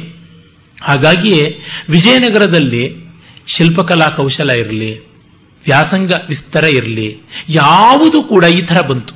ಮತ್ತೆ ದೇಶಭಾಷೆಗಳಲ್ಲಿ ಅತಿಶಯವಾಗಿ ಅವುಗಳನ್ನು ಗೇಯ ರೂಪಗಳಲ್ಲಿ, ಹಾಡುಗಬ್ಬಗಳಲ್ಲಿ ತಂದು ತುಂಬಬೇಕು ಅಂತ ಬಂದದ್ದು. ನೋಡಿ, ವಿಜಯನಗರದ ಕಾಲದಿಂದ ಈಚೆಗೆ ಬಂದ ಕನ್ನಡ ಸಾಹಿತ್ಯವನ್ನಾಗಲಿ, ತೆಲುಗು ಸಾಹಿತ್ಯವನ್ನಾಗಲಿ ನೋಡಿ, ಜನಸಾಮಾನ್ಯರಿಗೆ ಭಾರತೀಯ ಸಂಸ್ಕೃತಿಯ ಹೃದಯದ ಎಲ್ಲ ಪರಿಚಯ ಮಾಡಿಕೊಡಬೇಕು ಅಂತ ಹೋಗುತ್ತೆ. ಭಕ್ತಿಯ ಉಚ್ಛ್ರಾಯ ಕಾಲ ಆಗಲೇ ಬಂದದ್ದು. ಅದಕ್ಕೆ ಮುನ್ನ ಭಕ್ತಿಯ ಪ್ರವರ್ತಕರು ಎಷ್ಟೋ ಜನ ಬಂದರೂ ಅವರ ಜನಸಾಮಾನ್ಯರನ್ನು ಇನ್ನೂ ಮುಟ್ಟಿರಲಿಲ್ಲ. ಹೀಗಾಗಿ ಎಲ್ಲೆಲ್ಲಿ ಯಾವ ಯಾವುದು ಮುಟ್ಟಲಿಲ್ಲ ಅದನ್ನು ಮುಟ್ಟಿಸುವಂತ ಕೆಲಸ. ಇದು ಬಹಳ ಕಷ್ಟ. ಸಂಯೋಜನೆ ಇದೆಯಲ್ಲ, ಆ ಎತ್ತರವನ್ನ, ಈ ಪಾತಾಳವನ್ನ ಬೆಸೆಯುವಂಥದ್ದು ಆ ಕೆಲಸ ಆರಂಭವಾದದ್ದು. ಅಂಥದ್ದನ್ನ ಅವರು ಮಾಡಿದ್ರು. ಅನುಭೂತಿ ಪ್ರಕಾಶದಲ್ಲಿ ಹನ್ನೆರಡು ಉಪನಿಷತ್ತುಗಳನ್ನ ಸರಳ ಸಂಕ್ಷೇಪದ ಶ್ಲೋಕ ರೂಪಗಳಿಂದ ತತ್ವವನ್ನು ತಿಳಿಸುವಂತದ್ದಾಗಿದೆ ಮತ್ತೆ, ನೃಸಿಂಹ ತಾಪನಿ, ನೃಸಿಂಹೋತ್ತರ ತಾಪನಿ ಉಪನಿಷತ್ತು ಹೊಂದಿದೆ ಅದಕ್ಕೆ ವ್ಯಾಖ್ಯಾನವನ್ನು ಬರೆದಿದ್ದಾರೆ. ಮತ್ತೆ, ಐತರಿಯ ಉಪನಿಷತ್ತಿಗೆ ಇನ್ನೊಂದು ವ್ಯಾಖ್ಯಾನವನ್ನು ಬರೆದಿದ್ದಾರೆ. ಈ ಐತರಿಯ ಉಪನಿಷತ್ತಿಗೆ ವ್ಯಾಖ್ಯಾನವನ್ನು ಬರೆಯೋದಕ್ಕೆ ಮುಖ್ಯ ಕಾರಣ ಪ್ರಜ್ಞಾನಂ ಬ್ರಹ್ಮ ಅನ್ನುವಂಥ ಮಹಾವಾಕ್ಯ ಅಲ್ಲಿಯದು. ಆ ಒಂದು ವಾಕ್ಯದ ಕೇಂದ್ರವನ್ನು ಇಟ್ಟುಕೊಂಡು ಆ ವಿವರಣೆಯನ್ನು ಬರೀತಾರೆ. ಮತ್ತೆ ಚಿಕ್ಕದಾದ ಒಂದು ದೃಗ್ದೃಶ್ಯ ವಿವೇಕ ಅಂತ ನಲವತ್ತೆರಡು ಶ್ಲೋಕಗಳ ಒಂದು ದೃಷ್ಟಿ ಸೃಷ್ಟಿವಾದದ ಬಗ್ಗೆ ಇರುವಂತಹ ಚರ್ಚೆ ಮಾಡಿದ್ದಾರೆ. ಈ ಜಗತ್ತು ಸೃಷ್ಟಿಯಾಗಿರೋದ್ರಿಂದ ನಾವು ದೃಷ್ಟಿಸಿ ನೋಡ್ತಾ ಇದ್ದೀವ? ಅಥವಾ ನಾವು ನೋಡೋ ಕಾರಣದಿಂದ ಇದು ಸೃಷ್ಟಿಯಾಗಿದೆಯಾ ಅಂತ ಚರ್ಚೆ. ಅದು ನಾವು ನೋಡೋ ಕಾರಣದಿಂದಲೇ ಅಂತ ತೀರ್ಮಾನ. ಕಾರಣ, ನಾವು ನೋಡದೇ ಇದ್ದಾಗ ಜಗತ್ತು ಇಲ್ಲ. ಹಾಗಲ್ಲ, ಇರ್ಲಿಲ್ವೇ? ನಾನು ಕಣ್ಣು ಮುಚ್ಕೊಂಡಿದ್ರೆ ಮಾಡ್ತಿದ್ದಾಗ. ಅಂದ್ರೆ, ಇನ್ನೊಬ್ಬನ ಕಣ್ಣು ತೆರೆದ ಅನುಭವವನ್ನು ಇಟ್ಟುಕೊಂಡು ನಾವು ಹೇಳ್ತಾ ಇದ್ದೀವಿ. ಅದು ನಮ್ಮ ಅನುಭವ ಅಲ್ಲ. ನಮ್ಮ ಅನುಭವದ ಮೇಲೆ ಹೇಳಬೇಕು. ಮತ್ತೆ, ನಾವು ಕಾಣುವ ಜಗತ್ತು ನಮಗೆ ಸತ್ಯ. ನಾವು ಕಾಣುವ ಜಗತ್ತು ಇನ್ನೊಬ್ಬ ಕಾಣುವ ಜಗತ್ತಿಗಿಂತ ಭಿನ್ನ. ಅದು ಹೇಗೆ? ಒಂದು ಸರಳವಾದ ಉದಾಹರಣೆ ಹೇಳೋದಿದ್ರೆ, ಒಬ್ಬಳೇ ಹೆಂಗಸನ್ನ ಗಂಡನಾದವನು ಹೆಂಡತಿ ಅಂತ ಕಾಣ್ತಾನೆ ತಂದೆ ಆದವನು ಮಗಳು ಅಂತ ಕಾಣ್ತಾನೆ, ಮಗನಾದವನು ತಾಯಿ ಅಂತ ಕಾಣ್ತಾನೆ, ಅಣ್ಣ ತಮ್ಮರಾದವರು ಸೋದರಿ ಅಂತ ಕಾಣುವುದುಂಟು, ಗೆಳೆಯರು ಗೆಳತಿ ಅಂತ ಕಾಣೋದುಂಟು ಇನ್ಯಾರೋ ತಟಸ್ಥರಿಗೆ ಯಾವಳೋ ಒಬ್ಬ ಹೆಂಗಸು ಅಂತ ಉಂಟು, ಒಂದು ಹದ್ದಿಗೆ ಈಕೆ ಸತ್ತರೆ ಒಳ್ಳೆ ಮಾಂಸವಾಗುತ್ತೆ ಅಂತ ಉಂಟು. ಇನ್ಯಾವುದೋ ಒಬ್ಬ ಕಿಡ್ನಿ ಪೇಷಂಟ್ಗೆ ಈಕೆ ಕಿಡ್ನಿ ಡೊನೇಟ್ ಮಾಡದೆ ತನ್ನ ಭಾಗ್ಯದ ದೇವತೆ, ತನ್ನ ಪಾಲಿಗೆ ಅಂತ ಅನಿಸ್ಬೋದು. ಮತ್ತೆ ಈ ತರದ ಶರೀರ ವ್ಯಾಪಾರಗಳ ಪಾರ್ಟ್ಸ್ನ ಮಾರಾಟ ಮಾಡೋ ದಂಧೆಯಲ್ಲಿದ್ದವನಿಗೆ ಇದು ಒಳ್ಳೆ ಸರಕು. ಒಂದು, ಎರಡು, ಮೂರು ಲಕ್ಷಕ್ಕೆ ಆಗುವಷ್ಟು ಸಾಮಗ್ರಿ ಉಂಟು ಅಂತ ಹೇಳ್ಬೋದು. ಹೀಗೆ ಏನೂ ಆಗುತ್ತೆ. ಒಂದೇ ವಸ್ತು ಅನೇಕರಿಗಾಗೋದ್ರಿಂದ ದೃಷ್ಟಿಯಗೆ ತಕ್ಕಂತೆ ಅಲ್ಲಿಯ ಸೃಷ್ಟಿ ನಮ್ಮ ಹೃದಯದಲ್ಲಿ ಗೋಚರವಾಗುವುದು ಅಂತ. ಇದು ಅದ್ವೈತ ವೇದಾಂತದ ಒಂದು ಪ್ರಮುಖವಾದ ಸಿದ್ಧಾಂತ. ಅದರ ಬಗ್ಗೆ ಮಾಡಿದ್ದಾರೆ. ಈ ದೃಷ್ಟಿಯಿಂದ ಈ ಥರದ ಗ್ರಂಥ ಮತ್ತೊಂದು ಬರಲಿಲ್ಲ. ಒಂದು ಕಡೆ ರಮಣ ಮಹರ್ಷಿಗಳ ಹತ್ರ ಕಾವ್ಯಕಂಠ ಗಣಪತಿ ಮುನಿಗಳಿದ್ದಾಗ ಈ ಒಂದು ವಾದ ಚರ್ಚೆ ಬಂದಿದ್ದರ ಬಗ್ಗೆ ಬಹಳ ಸೊಗಸಾದ ಉಲ್ಲೇಖ ಉಂಟು. ಆಗ ಕಾವ್ಯಕಂಠ ಮುನಿಗಳು ದೃಷ್ಟಿ ಸೃಷ್ಟಿವಾದವೇ ಸರಿ, ಸೃಷ್ಟಿ ದೃಷ್ಟಿವಾದ ಅಲ್ಲ ಅಂತ ಪ್ರತಿಪಾದನೆ ಮಾಡಿ ತೋರಿಸ್ತಾರೆ, ಅದಕ್ಕೆ ಇದನ್ನೇ ಬಳಸ್ಕೊಳ್ತಾರೆ ಅಂತ. ಮತ್ತೆ ದೇವ್ಯಪರಾಧ ಕ್ಷಮಾಪಣ ಸ್ತೋತ್ರ ವಿದ್ಯಾರಣ್ಯರು ಬರೆದಿದ್ದು ಅಂತ ಒಂದು ಪ್ರತೀತಿ ಉಂಟು. ಹಾಗೆ ಇನ್ನೂ ಹಲವು ಉಂಟು. ಅವುಗಳ ಆಥರ್ಶಿಪ್ ಹೇಗು ಅಂತ ಹೇಳೋದು ಕಷ್ಟ. ಅದೇ ತರಹ ಅವರ ಒಂದು ಬರವಣಿಗೆಯಾಗಿ ಶಂಕರ ವಿಜಯವನ್ನು, ಮಾಧವೀಯ ಶಂಕರ ವಿಜಯನ್ನ ಹೇಳೋದುಂಟು ಅಂದರೆ ನನಗೆ ಅದು ಅವರ ಪ್ರಾಮಾಣಿಕವಾದ ಬರವಣಿಗೆ ಹೌದು ಅಂತ ಅನಿಸೋಲ್ಲ. ಕಾರಣ ಆರಂಭದಲ್ಲಿಯೇನೆ ಮೊದಲನೇ ಸರ್ಗದ ಎಂಟನೇ ಶ್ಲೋಕದಲ್ಲೇ ಧನ್ಯೋ ವ್ಯಾಸಾಚಲ ಕವಿರಯಂ ಅಂತ ಬರುತ್ತೆ. ಇದನ್ನು ಬರೆದಂತ ವ್ಯಾಸಾಚಲ ಕವಿ ಧನ್ಯ ಅಂತ. ಹಾಗಾಗಿ ಇವರ ಒಂದು ಹೆಸರು ಅದಕ್ಕೆ ಬಂದಿದೆ. ಅನೇಕರು ಬರೆದಂತಹದ್ರೊಳಗೆ ಈ ಒಂದು ಎಡಿಟೋರಿಯಲ್ ಶಿಪ್ ಅಂತ ನಿನ್ನೆ ಹೇಳಿದ್ನಲ್ಲ. ಹಾಗಾಗಿ ಮಾಧವೀಯ ಅನ್ನುವುದು ಒಂದು ಪ್ರಕಾಶನ, ಸಂಸ್ಥೆ ತರಹ. ಒಂದು ದೊಡ್ಡ ಸಂಪಾದನ ಮಂಡಳಿಯ ಹೆಸರು ಅಂತ ಹಾಗೆ ಬಂದಿರುವಂತಹದ್ದು. ಮತ್ತೆ ಇನ್ನು ಕೆಲವರು ಸರ್ವದರ್ಶನ ಸಂಗ್ರಹ ಅವರದು ಅಂತಲೇ ಅಭಿಪ್ರಾಯ ಪಡ್ತಾ ಇದ್ರು. ಅವರು ಗಡಿಯಾರಂ ರಾಮಕೃಷ್ಣ ಶರ್ಮಾ ಅವರು ಈಗಲೂ ಅದನ್ನೇ ಹೇಳ್ತಾರೆ. ಆದರೆ ಸರ್ವದರ್ಶನ ಸಂಗ್ರಹ ವಿದ್ಯಾರಣ್ಯರ ತಮ್ಮ ಸಾಯಣಾಚಾರ್ಯರ ಮಗ ಮಾಧವನದು, ಅಂದ್ರೆ ಸಾಯಣ ಮಾಧವನದು ಹೊರತು ಮಾಧವ ವಿದ್ಯಾರಣ್ಯರದು ಅಲ್ಲ ಅಂತ ವಿದ್ವಾಂಸರು ನಿಷ್ಕರ್ಷೆ ಮಾಡಿ ತೋರಿಸಿದ್ದಾರೆ. ಇದರಿಂದಾಗಿ ನಮಗೆ ಗೊತ್ತಾಗುವುದೇನೆಂದ್ರೆ ಕೆಲವು ಬೇರೆ ಕೃತಿಗಳು ಆಗಿದ್ದು ಈಗ ಉದಾಹರಣೆಗೆ ಕಾಲಮಾಧವೀಯ ಅಂತ ಅನ್ನೋದು ವಿದ್ಯಾರಣ್ಯರ ಕೃತಿ ಅಂತ ಹೇಳೋದುಂಟು ಆದರೆ ಅದು ವಿದ್ಯಾರಣ್ಯರ ಕೃತಿ ಅಲ್ಲ ಅಂತ ನಮಗೆ ಗೊತ್ತಾಗೋದಕ್ಕೆ ಸ್ವಲ್ಪ ಆಧಾರಗಳು ಉಂಟು. ಅದೇನೆಂದರೆ ಅದರ ಆರಂಭದಲ್ಲಿ ಏನೇ ಬರುತ್ತೆ ಇದನ್ನ ಬರೆದಂಥವನು ಹೆಸರು ನನಗೆ ಮರ್ತೋಯ್ತು ಒಂದು ನಿಮಿಷ ತಾಳಿ. ನೋಡ್ಬಿಟ್ಟು ಹೇಳ್ತೀನಿ. ಕಾ ಕಾಲಮಾಧವೀಯ, ಅದು ಜ್ಯೋತಿಷ ಗ್ರಂಥ, ಅನೇಕ ಜ್ಯೋತಿಷಾಂಶಗಳು ಅಲ್ಲಿ ಬರುತ್ತೆ. ಆ ಜ್ಯೋತಿಷಾಂಶಗಳ ಬಗ್ಗೆ ಒಳ್ಳೆಯ ಒಬ್ಬ ಜ್ಯೋತಿಷಿಯೇ ಬರೆದಿರತಕ್ಕಂಥದ್ದು, ಇವರು ಬರೆದದ್ದು ಅಲ್ಲ ಅಂತ ಹೇಳಿ ಆರಂಭದ ಒಂದು ಉಲ್ಲೇಖದಿಂದ ಹೇಳ್ತಾರೆ. ಅದಕ್ಕೆ ಕೆಲವರು ವಿದ್ಯಾರಣ್ಯರು ಅದಕ್ಕೆ ಸಹಕರ್ತೃವಾಗಿದ್ದರು ಅಂತ ಕೂಡ ಹೇಳ್ತಾರೆ. ಆ ಮೂಲ ಲೇಖಕ ಹೆಸರು ಮರ್ತೋಗ್ಬಿಡ್ತಾ ಇದೆ ನನಗೆ. ಆಮೇಲೆ ನೋಡಿ ಹೇಳ್ತೀನಿ ಬಿಡಿ. ಹುಡುಕ್ತಾ ಕೂತ್ಕೊಂಡ್ರೆ ಸಮಯ ವ್ಯರ್ಥವಾಗುತ್ತೆ. ಮತ್ತೆ ಬ್ರಹ್ಮ, ಬ್ರಹ್ಮವಿದ ಆಶೀರ್ವಾದ ಪದ್ಧತಿ ಎನ್ನುವ ಒಂದು ಗ್ರಂಥ ಕೂಡ ವಿದ್ಯಾರಣ್ಯರದು ಅಂತ ಹೇಳ್ತಾರೆ. ಅದು ಸಂಶಯಾಸ್ಪದವಾದದ್ದು. ಆದರೆ ಕೆಲವು, ಈಗ ನಾನು ಹೇಳಿದಂತೆ ವೈಯಾಸಿಕ ನ್ಯಾಯಮಾಲ ವಿಸ್ತಾರ, ಜಮಿನಿ ನ್ಯಾಯಮಾಲ ವಿಸ್ತಾರ, ದೃಗ್ದೃಶ್ಯ ವಿವೇಕ, ಅನುಭೂತಿ ಪ್ರಕಾಶ, ಈ ಥರದ್ದೆಲ್ಲ ಅವರದು ಅಂತಲೇ ತೀರ್ಮಾನವಾಗಿದೆ. ಮತ್ತೆ ಈ ದಾರಿಯಲ್ಲಿ ಬಂದಂತ ಮುಖ್ಯ ಕೃತಿ ಒಂದು ಜೀವನ್ಮುಕ್ತಿ ವಿವೇಕ. ಅದು ಜೀವನ್ಮುಕ್ತಿಯ ಬಗೆಗೆ ಮಾಡಿರುವಂತಹ ದ್ವಿತೀಯವಾದ ಮೀಮಾಂಸೆ.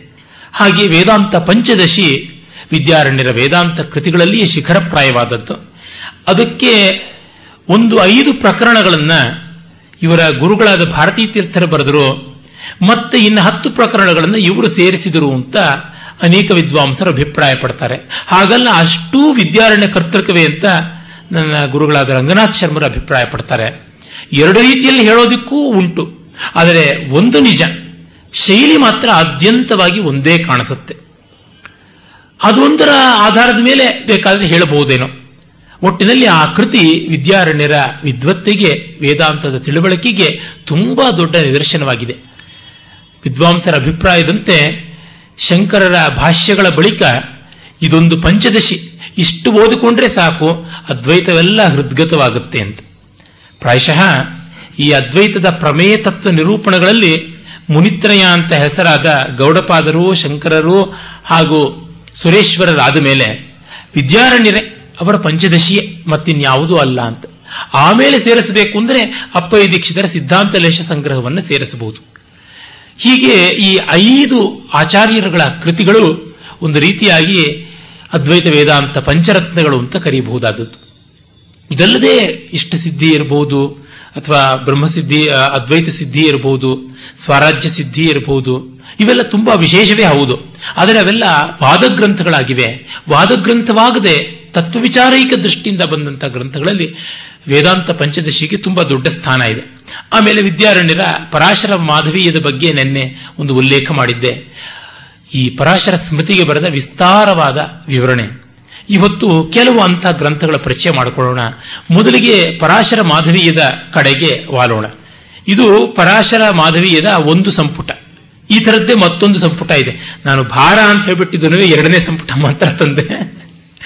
ಅಂದ್ರೆ ಎಷ್ಟು ದೊಡ್ಡ ವ್ಯಾಖ್ಯಾನ. ಅದು ಎಷ್ಟಕ್ಕೆ ಮೂಲ ನೋಡಿದ್ರೆ ಬಹಳ ಚಿಕ್ಕದು. ಬಹಳ ಸಂಕ್ಷೇಪವಾಗಿರ್ತಕ್ಕಂಥದ್ದು ಮೂಲ. ಪರಾಶರ ಸ್ಮೃತಿ ತುಂಬಾ ಚಿಕ್ಕದಾದಂಥ ಸ್ಮೃತಿ. ಸುಮಾರು ಆರ್ನೂರು ಶ್ಲೋಕ. ಐನೂರ ಎಂಬತ್ಮೂರು ಅಂತ ಕೆಲವರು ಹೇಳ್ತಾರೆ, ಐನೂರ ತೊಂಬತ್ತೆರಡು ಅಂತ ಹೇಳ್ತಾರೆ. ಒಟ್ಟಿನಲ್ಲಿ ಬಹಳ ಚಿಕ್ಕದಾಗಿರ್ತಕ್ಕಂಥ ಸ್ಮೃತಿ. ಆರ್ನೂರು ಶ್ಲೋಕಗಳಿಗೆ ಈ ತರ ಇದು ಸುಮಾರು ಪುಟ ಸಂಖ್ಯೆ ನೋಡಿದ್ರೇನೆ ನಿಮಗೆ ಗೊತ್ತಾಗುತ್ತೆ. ಹತ್ತತ್ರ ಎಂಟುನೂರು ಪುಟ ಇದೆ ಅಂತ. ಈ ತರ ಈ ಸಾವಿರದ ಆರುನೂರು ಪುಟ ಒಟ್ಟು. ಆರುನೂರು ಶ್ಲೋಕಗಳಿಗೆ ಸಾವಿರದ ಆರುನೂರು ಪುಟ ಅಂತಂದ್ರೆ ಒಂದು ಶ್ಲೋಕಕ್ಕೆ ಆವರೇಜ್ ಹದಿನಾರು ಪುಟಗಳಷ್ಟು ವಿವರಣೆ ಅಂತಂದ್ರೆ ಇದೊಂದು ಸ್ಮೃತಿಶಾಸ್ತ್ರಗಳ ಎನ್ಸೈಕ್ಲೋಪೀಡಿಯಾ ಅಂತ. ಸ್ಮೃತಿಗಳ ವೈಶಿಷ್ಟ್ಯ ಏನು? ಸದಾಚಾರವನ್ನ, ಸದ್ವ್ಯವಹಾರವನ್ನ ಬೋಧಿಸುವಂಥವು. ಮತ್ತು ಆಚಾರ ಕೆಟ್ಟಾಗ ಪ್ರಾಯಶ್ಚಿತ್ತ ಮಾಡಿಕೊಳ್ಳಬೇಕು, ವ್ಯವಹಾರ ಕೆಟ್ಟಾದ, ಕೆಟ್ಟೋದಾಗ ದಂಡವನ್ನು ಅನುಭವಿಸಬೇಕು ಅಂತ ಈ ನಾಲ್ಕು ಪಾದಗಳ ಮೇಲೆ ನಿಂತಿವೆ. ಪರಾಶರ ಸ್ಮೃತಿಯಲ್ಲಿ ಎರಡೇ ಎರಡು ಕಾಂಡಗಳಿವೆ. ಆಚಾರ ಮತ್ತು ಪ್ರಾಯಶ್ಚಿತ್ತ ಇವೆ. ವ್ಯವಹಾರ ದಂಡ ಇಲ್ಲ. ಆ ವ್ಯವಹಾರ ದಂಡ ಕಾಂಡಗಳನ್ನು ಇವರೇ ಸೇರಿಸಿದ್ದಾರೆ.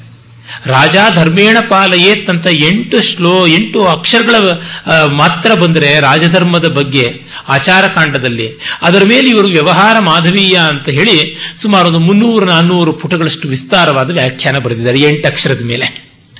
ಯಾಕೆ ಅದು ತಮ್ಮ ಕಾಲದ ರಾಜನೀತಿಯನ್ನ ದೇಶಾಚಾರ, ಲೋಕಾಚಾರ ಎಲ್ಲವನ್ನ ಸೇರಿಸಿ ಇದು ಎಲ್ಲ ಕಾಲಕ್ಕೆ ಆದರ್ಶವಾಗಬೇಕು ಅನ್ನುವ ದೃಷ್ಟಿಯಿಂದ ಬರೆದದ್ದು. ಮೊದಲಿಗೆ ಅದರ ಭೂಮಿಕೆಯ ಕೆಲವು ಮಾತುಗಳನ್ನ ಓದಿದರೆ ಅದರ ಮಹತ್ವ ಎಂಥದ್ದು ಅಂತ ಗೊತ್ತಾಗುತ್ತೆ. ಕೇವಲ ವ್ಯವಹಾರ ಕಾಂಡದಿಂದ ನಿಮಗೆ ಓದಿ ತೋರಿಸ್ತೇನೆ. ಸಂಹಿತಾ ಪ್ರವರ್ತಕ ಸ್ಮೃತಿ ಸುಷಮಾ ಪರಾಶರ ಪರಾಶರ ಸ್ಮೃತಿ ಜಗದೀಹಿ ತಾಪ್ತಯೇ ಪರಾಶರ ಸ್ಮೃತಿ ವಿವೃತವು ಪ್ರವರ್ತತೆ. ಈ ಮಾಧವ ಎಲ್ಲ ಪುರಾಣಗಳ ವೇದಗಳ ಪ್ರವರ್ತಕ. ಆ ಒಂದು ಪರಂಪರೆಯನ್ನು ಉಜ್ಜೀವನಗೊಳಿಸ್ತಕ್ಕಂಥವನು ಮತ್ತು ಸ್ಮೃತಿಗಳ ಸೌಂದರ್ಯಕ್ಕೆ ಇನ್ನೊಬ್ಬ ಪರಾಶರನಂತೆ ಇದ್ದಾನೆ. ಆತ ಪರಾಶರ ಸ್ಮೃತಿಗೆ ವಿವೃತಿಯನ್ನ ಜಗತ್ತಿನ ಹಿತಕ್ಕಾಗಿ ಬರೀತಾನೆ ಅಂತ.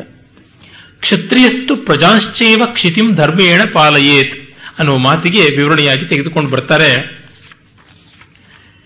ನೋಡಿ ನ್ಯಾಯಶಾಸ್ತ್ರಂ ವ್ಯವಹಾರ ಪ್ರತಿಪಾದಕಂ ಸ್ಮೃತಿಶಾಸ್ತ್ರಂ, ತಸ್ಯ ದೇಶಾಚಾರಸ್ಯ ವಾ ವಿರೋಧೇನ ರಾಜಾಯಂ ಅನುಶಾಸ್ತಿ ಸ ನಿರ್ಣಯೋ ರಾಜಶಾಸನಂ ಮನ್ಯ ರಾಜಶಾಸನ ಜನ್ಯ ಯಥೋಕ್ತಾನಾಂ ಧರ್ಮ ದೇಶಾಚಾರಸ್ಯ ವಾ ವಿರೋಧೇನ ರಾಜಾಯಮನುಶಾಸ್ತಿ ಸ ನಿರ್ಣಯೋ ರಾಜಶಾಸನ ಜನ್ಯ ಯಥೋಕ್ತಾನಾಂ ಧರ್ಮಾದೀನಾಂ ಚತುರ್ಣಾಂ ಮಧ್ಯೆ ಪೂರ್ವಸ್ಯ ಪೂರ್ವಸ್ಯ ಚ ಬಾಧ್ಯತ್ವಂ ಉತ್ತರೋತ್ತರಸ್ಯ ಬಾಧಕತ್ವಂಚ ಬೃಹಸ್ಪತಿನ ಪ್ರಪಂಚಿತಂ ಶಾಸ್ತ್ರಮೇವ ಸಮಾಶ್ರಿತ್ಯ ಕ್ರಿಯತೆ ಯತ್ರ ನಿರ್ಣಯ ವ್ಯವಹಾರ ವಿಜ್ಞೇಯೋ ಧರ್ಮಸ್ಥೇನಾಪಿ ಹೀಯತೆ ಯಾವ ರಾಜ ಕೇವಲ ಶಾಸ್ತ್ರವನ್ನೇ ಇಟ್ಟುಕೊಂಡು ಸಾಮಾನ್ಯ ಲೋಕಾಚಾರವನ್ನು ನೋಡದೆ ದೇಶಾಚಾರವನ್ನ ನೋಡದೆ ಮಾಡ್ತಾನಲ್ಲ, ಅವನು ಧರ್ಮಕ್ಕೆ ಹಾನಿ ಮಾಡ್ತಾನೆ ನಮ್ಮ ಪರಂಪರೆಯಲ್ಲಿ ಈ ತರದ ವಿಷಯಗಳಿವೆ ಅನ್ನೋದನ್ನು ಗೊತ್ತಿಲ್ಲದೆಯೋ ಅಥವಾ ಗೊತ್ತಿದ್ರೂ ಒಪ್ಪುವ ಮನಸ್ಸಿಲ್ಲದೆಯೋ ಅನೇಕರು ಶುಷ್ಕಶಾಸ್ತ್ರ ಶುಷ್ಕಶಾಸ್ತ್ರ ಅಂತ ಆಕ್ಷೇಪ ಮಾಡೋದುಂಟು. ಕೆಲವರು ಆ ಥರ ಆಗಿಯೂ ಇರಬಹುದು. ಯಾರೋ ಒಬ್ಬ ಪಂಡಿತ ವಿದ್ಯಾರಣ್ಯರ ಜೊತೆಗೆ ವಾದ ಮಾಡ್ತಾ ಇದ್ದಂತೆ ವಿದ್ಯಾರಣ್ಯರಲ್ಲ, ವಿವೇಕಾನಂದರ ಜೊತೆಗೆ. ನೀವೇನು ಧರ್ಮ ಪ್ರಸಾರ ಮಾಡಬೇಕಾಗಿಲ್ಲ. ಯಾವವರೆಗೂ ಒಬ್ಬ ಬ್ರಾಹ್ಮಣ ಗೌತಮಿ ನದಿ, ಅಂದ್ರೆ ಗೋದಾವರಿ ನದಿ ತೀರದಲ್ಲಿ ಸಂಧ್ಯಾವನ್ನೇ ಮಾಡಿಕೊಂಡಿರ್ತಾನೋ ಅಲ್ಲಿವರೆಗೂ ಸನಾತನ ಧರ್ಮ ಉಳಿಯುತ್ತೆ ಅಂತ. ಅದಕ್ಕೆ ಇವರು ವಿವೇಕಾನಂದರು ಹೇಳಿದ್ರಂತೆ, ಅವನೊಬ್ಬ ಸಾಕ, ಖಂಡಿತ ಸಾಕು. ಅವನು ಸತ್ತೋದ ಮೇಲೆ ನಿಮ್ಮ ಸನಾತನ ಧರ್ಮ ಏನಾಗಬೇಕು? ಅವನೊಬ್ಬನೇ ಬ್ರಾಹ್ಮಣ ಅಂತಂದ್ರೆ ಇನ್ಯಾರು ಬ್ರಾಹ್ಮಣರಿಲ್ಲ ಅಂದ್ರೆ ನಿಮ್ಮ ಶಾಸ್ತ್ರದ ಪ್ರಕಾರ ಅವನಿಗೆ ಮದುವೆ ಆಗದೆ ಸಂತಾನ ಇಲ್ಲ. ಮದುವೆ ಆಗಬೇಕು ಅಂದ್ರೆ ಬ್ರಾಹ್ಮಣರಿಲ್ಲ. ಹಾಗೆ ಆ ಬ್ರಾಹ್ಮಣೇತರನ ಮದುವೆ ಆದರೆ ನಿಮ್ಮ ಶಾಸ್ತ್ರದ ಪ್ರಕಾರವೇ ಅವನ ಬ್ರಾಹ್ಮಣ್ಯ ಹೋಗುತ್ತೆ. ಆಗಲೂ ಹಿಂದೂ ಧರ್ಮ ಸಾಯುತ್ತೆ. ಹೀಗಾಗಿ ಅವನು ಬದುಕಿದ್ರೂ ಸಾಯುತ್ತೆ ಸತ್ರೂ ಸಾಯುತ್ತೆ ಅಂತಂದ್ರೆ ಇಂಥ ಧರ್ಮ ಯಾಕಿರಬೇಕು ಅಂತ. ಹೀಗಾಗಿ ಶುಷ್ಕಶಾಸ್ತ್ರವನ್ನೇ ಹಿಡ್ಕೊಂಡು ಖಂಡಿತ ತತ್ವ ನಿರ್ಣಯವನ್ನು ಮಾಡಬಾರದು. ದೇಶಸ್ಥಿತ್ಯ ಅನುಮಾನೇನ ನೈಗಮಾನುಮತೇನ ಚ ಕ್ರಿಯತೆ ನಿರ್ಣಯಸ್ತತ್ರ ವ್ಯವಹಾರಸ್ತು ಕಥ್ಯತೆ ಅಂತ. ವ್ಯವಹಾರಕ್ಕೆ ದೇಶಾಚಾರ ಮತ್ತು ನಿಗಮ ಅನುಮತೇನ ಶಾಸ್ತ್ರಗಳು, ವೇದಗಳು ಐತಿಹ್ಯಗಳು ಎಲ್ಲ ಸೇರಿಕೊಂಡು ಬರಬೇಕು ಮತ್ತು ಅನುಮಾನೇನ ನಮ್ಮ ಸ್ವಂತ ಬುದ್ಧಿಯ ಯುಕ್ತಿಯನ್ನು ಕೂಡ ನೋಡಬೇಕು. ಇವೆಲ್ಲವನ್ನ ಸೇರಿ ಮಾಡುವಂತಹದ್ದು ನಿಜವಾದ ವ್ಯವಹಾರ ಅಂತ ಅನಿಸ್ಕೊಳ್ಳುತ್ತೆ ಎನ್ನುವ ಮಾತನ್ನು ಹೇಳ್ತಾರೆ. ವಿಹಾಯ ಚರಿತಾಚಾರಂ ಎತ್ರ ಕುರಿಯಾತ್ ಪುನರ್ನೃಪ ನಿರ್ಣಯಂ ಸತು ರಾಜಾಜ್ಞ ಚರಿತ್ರಂ ಬಾಧ್ಯತೆ ತಥ. ಮತ್ತು ದೊಡ್ಡವರ ನಡವಳಿಕೆ ಅಂತಿರುತ್ತೆ. ಪರಂಪರೆ ನಡ್ಕೊಂಡು ಬಂದಿರುತ್ತೆ. ಅಲಿಖಿತ ಸಂಪ್ರದಾಯ ಅನ್ರಿಟನ್ ಕಾನ್ಸ್ಟಿಟ್ಯೂಷನ್ ಅಂತ ಅವುಗಳನ್ನೆಲ್ಲ ನೋಡಬೇಕು, ಅದನ್ನ ಕಂಡು ವ್ಯವಹರಿಸಬೇಕು ಅಂತ ಮುಂದೆ ಅವರು ಹೇಳ್ತಾರೆ. ಉದಾಹರಣೆಗಳು ಬೇಕಾದಷ್ಟು ಕೊಡ್ತಾರೆ. ಕರ್ನಾಟಕ ದೇಶ, ಬಲಾನ್ ಮಾತುಲ ಸುತ್ತ ವಿವಾಹೋ ನ ದೋಷಾಯ. ಈ ಮೈಸೂರು ಕರ್ನಾಟಕ ಪ್ರಾಂತದಲ್ಲಿ ಸೋದರ ಮಾವನ ಮಗಳನ್ನು ಮದುವೆ ಮಾಡಿಕೊಳ್ಳೋದು ಅನಾಚಾರ ಅಲ್ಲ. ಆದರೆ ಉತ್ತರ ಭಾರತದಲ್ಲಿ ಅದು ಅನಾಚಾರ. ಹಾಗೆ ಕೇರಳ ದೇಶ ಕನ್ಯಾಯ ಋತುಮತಿತ್ವ ನ ದೋಷಾಯ. ಹಾಗೆ ಕೇರಳದಲ್ಲಿ ಅವಳು ಕನ್ಯೆ ಪ್ರೌಢೆಯಾದ ಮೇಲೆ ವಿವಾಹ ಮಾಡುವಂಥದ್ದು ದೋಷ ಅಲ್ಲ. ಅರೆ ಮಿಕ್ಕ ಕಡೆಗಳಲ್ಲಿ ಕನ್ಯೆ ಪ್ರೌಢೆಯಾಗೋದಕ್ಕಿಂತ ಮುಂಚೆ ವಿವಾಹ ಮಾಡಬೇಕಾದದ್ದು ಮರ್ಯಾದೆ ಅಂತ ಉಂಟು. ಹಾಗಾಗಿ ಅವುಗಳನ್ನು ಗಮನಿಸಬೇಕಾಗುತ್ತೆ. ತತ್ರ ತತ್ರ ಪತ್ರಾದಿ ಶಾಸನಂಚ ತಿಷ್ಠತಿ. ಹಾಗೆ ಅಲ್ಲಲ್ಲಿ ಇವುಗಳನ್ನು ಆಧರಿಸಿಯೇ ವ್ಯವಹಾರಗಳಲ್ಲಿ ಬೇರೆ ಬೇರೆ ಪತ್ರಗಳನ್ನು ಕೊಡ್ತಾರೆ. ನಮ್ಮಲ್ಲಿ ಪತ್ರಗಳೇ ಬೇಕಾದಷ್ಟು ತರಹ ಉಂಟು. ಅದನ್ನು ಹೇಳ್ತಾ ಹೋದ್ರೆ ಒಂದು ದೊಡ್ಡ ಪ್ರಕರಣ ಆಗುತ್ತೆ.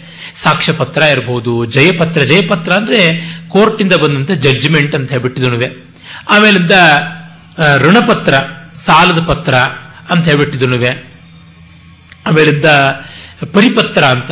ಎಲ್ಲಾ ಕಡೆಗೂ ಸರ್ಕ್ಯುಲರ್ ಆಗಿ ಕಳಿಸ್ತಾರಲ್ಲ, ಅದಕ್ಕೆ ಪರಿಪತ್ರ ಅಂತ. ಹೀಗೆ ಸುಮಾರು ಇಪ್ಪತ್ತಿಪ್ಪತ್ನಾಲ್ಕು ರೀತಿಯಾದಂತಹ ಪತ್ರಗಳನ್ನ ಧರ್ಮಶಾಸ್ತ್ರಗಳಲ್ಲಿ ಕಾಣಬಹುದು ನಾವು.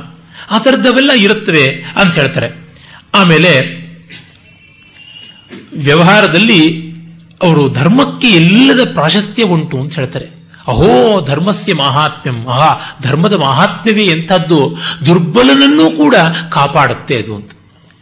ನೋಡಿ, ಅವನಿಗೆ ಶಕ್ತಿ ಇಲ್ಲದೆ ಇರಬಹುದು ಆದರೆ ಕೋರ್ಟು, ಕಚೇರಿ ಇತ್ಯಾದಿ ಇತ್ಯಾದಿಯಾದಂತಹ ಒಂದು ಬೆಂಬಲ ಅವನಿಗಿದ್ರೆ, ಕಾನೂನಿನ ಬೆಂಬಲ ಇದ್ರೆ, ಅವನು ದುರ್ಬಲನಾದರೂ ಸಬಲನೇ ಆಗಿರ್ತಾನೆ ಅಂತ ಹೇಳ್ಬಿಟ್ಟು.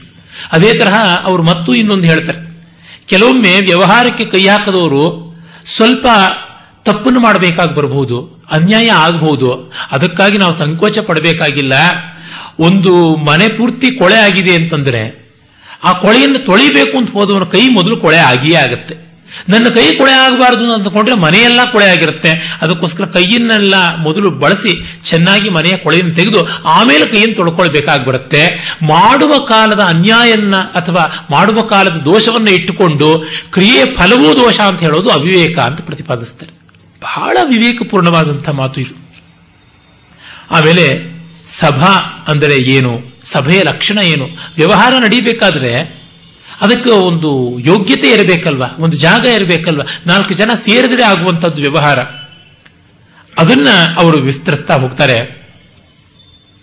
ಆಗ ರಾಜನ ಕರ್ತವ್ಯಗಳು ಏನು ಅನ್ನುವಂಥದ್ದು ಹೇಳ್ತಾರೆ. ಮತ್ತೆ ಸಭೆಯನ್ನ ಹೇಗೆ ನಿರ್ಮಾಣ ಮಾಡಬೇಕು ಯಾವ ರೀತಿಯಾಗಿ ಸಭಾ ನಿರ್ಮಾಣ ಹೋಗಬೇಕು, ಇವನ್ನೆಲ್ಲ ಕೂಡ ಹೇಳ್ತಾರೆ. ನೋಡಿ, ಹಳ್ಳಿಗಳಲ್ಲಿ ಯಾವ ತರಹ ಮಾಡಬೇಕು, ಯಾರ್ಯಾರು ಬಂದು ಸೇರಬೇಕು, ಅದನ್ನೆಲ್ಲ ಹೇಳ್ತಾರೆ. ಗ್ರಾಮೇಪಿ ಇತ್ಯಾದಿ ಶಬ್ದೇನ ಗ್ರಾಮೇ ಅರಣ್ಯಾದೌ ಚ ನಿವಸಂತಿ, ತೇ ಅಪಿ ಉಭಯವಾಸಿಭಿ ಗ್ರಾಮವಾಸಿಭಿ ಅರಣ್ಯವಾಸಿಭಿಶ್ಚ ನಿರ್ಣಯಂ ಕುರ್ಯುಹು. ಹಳ್ಳಿಗರು ಹಳ್ಳಿಗರೇ ಸೇರಿ ನಿರ್ಣಯ ಮಾಡ್ಕೊಳ್ಬಹುದು. ಕಾಡಿನವರು ಕಾಡಿನವರು ಸೇರಿಯೇ ಮಾಡ್ಕೊಳ್ಬಹುದು. ಅಲ್ಲಿಗೆಲ್ಲ ಈ ನಗರದವರೇ ಹೋಗ್ಬಿಟ್ಟು ಮಾಡಬೇಕು ಅಂತ ಏನು ಬಾಧಕತ್ವ ಇಲ್ಲ. ವಿವೇಕಿಗಳಾದವರು ಎಲ್ಲಿದ್ರೂ ಸರಿಯಾಗ್ತಾರೆ. ಅಂತ ಹೇಳ್ತಾ ಉಭಯ ವ್ಯವಹಾರಾಭಿಜ್ಞತ್ವ ತೇಷಾಂ. ಕುಲಿಕಾಹ ಕುಲಶ್ರೇಷ್ಠಿನ ಸಾರ್ಥಾಹ. ಗ್ರಾಮಯಾತ್ರಾದೋ ಮಿಲಿತೋ ಜನಸಂಘ. ಕುಲ ಅಂತಂದ್ರೆ ಜಾತಿ ಅಂತಲ್ಲ ಅರ್ಥ. ಮನೆತನ ಅಂತ. ಒಳ್ಳೆಯ ಕುಲಸ್ಥರು ಅಂದ್ರೆ ಒಳ್ಳೆಯ ಮನೆತನದವರು, ಅವರ ಹಿಂದಿನವರು, ಹಿಂದಿನ ತಲೆಮಾರಿನವರು ಎಲ್ಲ ಒಳ್ಳೆಯ ರೀತಿಯಲ್ಲಿ ಬಾಳಿ ರುಜುತ್ವಕ್ಕೆ ಹೆಸರಾಗಿರ್ತಕ್ಕಂಥವರು, ಅಂಥವರು ಕುಲಶ್ರೇಷ್ಠಿಗಳಾದವರು. ಅಂಥವರಲ್ಲಿ ವರ್ತಕರಿರಬಹುದು, ನಾನಾ ವಿಧವಾಗಿ ಸಾರ್ಥ ಕ್ಯಾರವಾನ್ಗಳನ್ನು ತೆಗೆದುಕೊಂಡು ಇರಬಹುದು ಅವರಿಗೆ ದೇಶಾಚಾರ, ಲೋಕಾಚಾರ ಗೊತ್ತಿರುತ್ತೆ, ಸಾಕಷ್ಟು ದೇಶಾಟನೆ ಮಾಡಿ ಅನುಭವ ಪಡ್ಕೊಂಡಿರ್ತಾರೆ. ಅವರು ಅಂಥವರೆಲ್ಲ ಸೇರಿಕೊಳ್ಬೇಕು, ಜನಸಂಘ ಇರಬೇಕು, ಮುಖ್ಯ ಗ್ರಾಮಣ್ಯಾದಯ. ಮತ್ತೆ ಆ ಹಳ್ಳಿಯ ಗ್ರಾಮಾಧಿಕಾರಿ ಇರ್ತಾನೆ. ಇವರೆಲ್ಲರೂ ಸೇರಿ ನಿರ್ಣಯನ್ನ ಮಾಡಬೇಕಾಗುತ್ತೆ. ಅದಕ್ಕೆ ಅವರಿಗೆ ಬೇಕಾಗಿರ್ತಕ್ಕಂಥ ತಿಳುವಳಿಕೆಯನ್ನು ಕೊಡಬೇಕು. ಅಂತ ಹೇಳಿ ಗ್ರಾಮ ಅಂದ್ರೆ ಏನು? ಪುರ ಅಂದ್ರೆ ಏನು? ನಗರ ಅಂದ್ರೆ ಏನು? ಪಟ್ಟಣ ಅಂದ್ರೆ ಏನು? ಉಪವರ್ತ ಅಂದ್ರೆ ಏನು? ಪಲ್ಲಿ ಅಂದ್ರೆ ಏನು? ಎಷ್ಟು ಜನ ಇದ್ದರೆ ಹಳ್ಳಿ ಅನ್ಸ್ಕೊಳ್ಳುತ್ತೆ ಎಷ್ಟು ಹಳ್ಳಿಗಳು ಸೇರಿದ್ರೆ ಒಂದು ಪಟ್ಟಣ ಆಗುತ್ತೆ? ಇವೆಲ್ಲ ಕೋಷ್ಟಕಗಳನ್ನು ಕೂಡ ಅವರು ಕೊಡ್ತಾ ಬರ್ತಾರೆ. ಮತ್ತೆ ಚಾತುರ್ವಿದ್ಯ ಆನ್ವೀಕ್ಷಿಕಾದಿ ವಿದ್ಯಾ ಚತುಷ್ಟಯೋಪೇತ ವರ್ಗಿಣೋ ಗಣಪ್ರಸೃತಯ. ಇಲ್ಲಿ ಈ ಗಣಗಳಲ್ಲಿ ಚಾತುರ್ವಿದ್ಯರು ಇರಬೇಕು ಅಂತ. ಚಾತುರ್ವಿದ್ಯ ಅಂದ್ರೆ ಯಾವುದು? ತ್ರಯೀ ವಾರ್ತಾ ಅನ್ವೀಕ್ಷಿಕಿ ದಂಡನೀತಿ ಅಂತ. ತ್ರಯಿ ಅನ್ವೀಕ್ಷಿಕಿ ವಾರ್ತಾ ದಂಡನೀತಿ ಅಂತ ವೇದಗಳ ಪರಂಪರೆಯ ಜ್ಞಾನದ ತಿಳುವಳಿಕೆ ಬೇಕು. ಕೃಷಿ ಗೋರಕ್ಷಾ ವಾಣಿಜ್ಯ ಅದು ವಾರ್ತ. ಅದರ ತಿಳುವಳಿಕೆ ಬೇಕು. ಮತ್ತೆ ತಪ್ಪುಗಳು ಯಾವುದು? ತಪ್ಪುಗಳಿಗೆ ದಂಡನೆ ಯಾವುದು ಅನ್ನುವಂತಹ ಒಂದು ದಂಡನೀತಿಯನ್ನು ತಿಳಿದವರು, ರಾಜನೀತಿಯನ್ನು ತಿಳಿದವರು ಇರಬೇಕು. ಆಮೇಲೆ ಬುದ್ಧಿವಂತಿಕೆ ಯುಕ್ತಿಯುಕ್ತವಾದಂತಹ ಲಾಜಿಕಲ್ ಮೈಂಡ್ ಅದು ಇರಬೇಕು. ಇದೆಲ್ಲ ಇರತಕ್ಕಂಥವರು ಸಭೆಗಳಲ್ಲಿ ನಿಂತು ಕೆಲಸವನ್ನು ಸಾಗಿಸಬೇಕು ಅಂತ ತೆಗೆದುಕೊಳ್ತಾ ಬರ್ತಾರೆ. ಹೀಗೆ ಬೇಕಾದಷ್ಟು ವಿಷಯವನ್ನು ಹೇಳ್ತಾರೆ. ಕೆಲವನ್ನ ನೋಡಿ ಯಾವ ತರ ಬರುತ್ತೆ? ವಿಹಿತಂ ಅನನುತಿಷ್ಠತಾಂ ಪ್ರತಿಷಿದ್ಧಂ ಅನುತಿಷ್ಠತಾಂ ಸರ್ವೇಶಾಂ ರಾಜ್ಞ ದಂಡನೀಯತ್ವಂ ಉಪಲಕ್ಷ್ಯತೆ. ರಾಜ ಯೋಗ್ಯವಾಗಿರ್ತಕ್ಕಂಥ ಆರ್ಡರ್ಸ್ ಕೊಟ್ಟಂತವರು ಯಾರು ಕೊಟ್ಟಿದ್ದಾರೆ, ಅವ್ರು ಮಾಡದೇ ಇದ್ರೆ ಅವ್ರಿಗೆ ದಂಡನೆ ಮಾಡಬೇಕು. ಹಾಗೆ ಕೊಡದೇ ಇದ್ದ ಆರ್ಡರ್ಸ್ ಅಯೋಗ್ಯವಾಗಿರ್ತಕ್ಕಂಥದ್ದನ್ನು ಎಕ್ಸಿಕ್ಯೂಟ್ ಮಾಡಿದವ್ರಿಗೂ ದಂಡ ಹಾಕಬೇಕಾಗತ್ತೆ. ಆಮೇಲಿಂದ ಇನ್ನೂ ಒಂದು ಮಾತನ್ನು ಅವರು ಬಹಳ ಚೆನ್ನಾಗಿ ಹೇಳ್ತಾರೆ. ಅವರತಾಹಿ, ಅವ್ರತಾಹಿ ಅನಧೀಯಾನ ಯತ್ರ ಭಿಕ್ಷಚರಾಹ ದ್ವಿಜಾಹ ತಂಗ್ರಾಮಂ ದಂಡಯೇತ್ ರಾಜ್ಯ ಚೋರ ಭಕ್ತ ಪ್ರದೋ, ಚೋರ ಭಕ್ತ ಪ್ರದ್ರೋಹಿ ಸಹ ಅಂತ. ಯಾವ ಊರಿನಲ್ಲಿ ಬ್ರಾಹ್ಮಣರು ವೇದಾಧ್ಯಯನ ಮತ್ತು ಜ್ಞಾನಾರ್ಜನೆ, ಜ್ಞಾನ ಪ್ರಸಾರ ಮಾಡದೆ ಬರೀ ಹೊಟ್ಟೆ ತುಂಬಿಸ್ಕೊಳ್ಳೋದಕ್ಕೆ ಭಿಕ್ಷೆ ಬೇಡಿಕೊಂಡು ಅವರಿವ್ರನ್ನ ದುಡ್ಡು ಸುಲಿಗೆ ಮಾಡ್ತಾ ಇದ್ದಾರೋ, ಆ ಗ್ರಾಮ ಕಳ್ಳರನ್ನು ಪೋಷಣೆ ಮಾಡ್ತಾ ಇದೆ ಅಂತ ರಾಜ ಡಿಕ್ಲೇರ್ ಮಾಡಬೇಕು ಅಂತ ಬರೀತಾರೆ. ಸ್ವಯಂ ಬ್ರಾಹ್ಮಣ ಕುಲದವರು ಆದರೆ ಯಾರು ಬ್ರಾಹ್ಮಣ್ಯ ಧರ್ಮಗಳಿಗೆ ತಕ್ಕಂತೆ ಬಾಳದೆ ಕೇವಲ ಬ್ರಾಹ್ಮಣ ನಾಮಧೇಯದಿಂದ ಭಿಕ್ಷೆ ಎತ್ತುಕೊಳ್ತಾ ಇದ್ದಾರೋ ಅವರನ್ನು ಹೀಗೆ ಮಾಡಬೇಕು ಅಂತ ಹೇಳ್ಬಿಟ್ಟು. ಮನುಸ್ಮೃತಿಯಲ್ಲಿ ಬರುತ್ತೆ, ತನ್ನ ಹೊಟ್ಟೆಪಾಡಿಗಾಗಿ ಜಾತಿಯನ್ನು ಮುಂದಿಟ್ಟುಕೊಂಡು ಯಾರೂ ಕೂಡ ನಿಂತ್ಕೊಳ್ಬಾರದು. ಊಟ ಮಾಡೋದಕ್ಕೆ ಯಾರನ್ನೂ ಯಾರು ಜಾತಿ ಕೇಳಬಾರದು ಅಂತೆಲ್ಲ ಉಂಟು. ಅದನ್ನೆಲ್ಲ ಅವರಲ್ಲಿ ಕೋಟ್ ಮಾಡ್ತಾರೆ. ಮತ್ತೆ ಇನ್ನೊಂದು ಬಾರಿ ಹೇಳ್ತಾರೆ, ಅತ್ಯಂತ ವಿಧಿ ಇಲ್ಲದೆ ಇದ್ದಾಗ ಮಾತ್ರ ಯುದ್ಧ ಮಾಡಬೇಕು. ತೀರಾ ಅವಕಾಶ ಇದ್ದಾಗ ಯುದ್ಧ ಮಾಡೋದಕ್ಕೆ ಹೋಗಲೇಬಾರದು.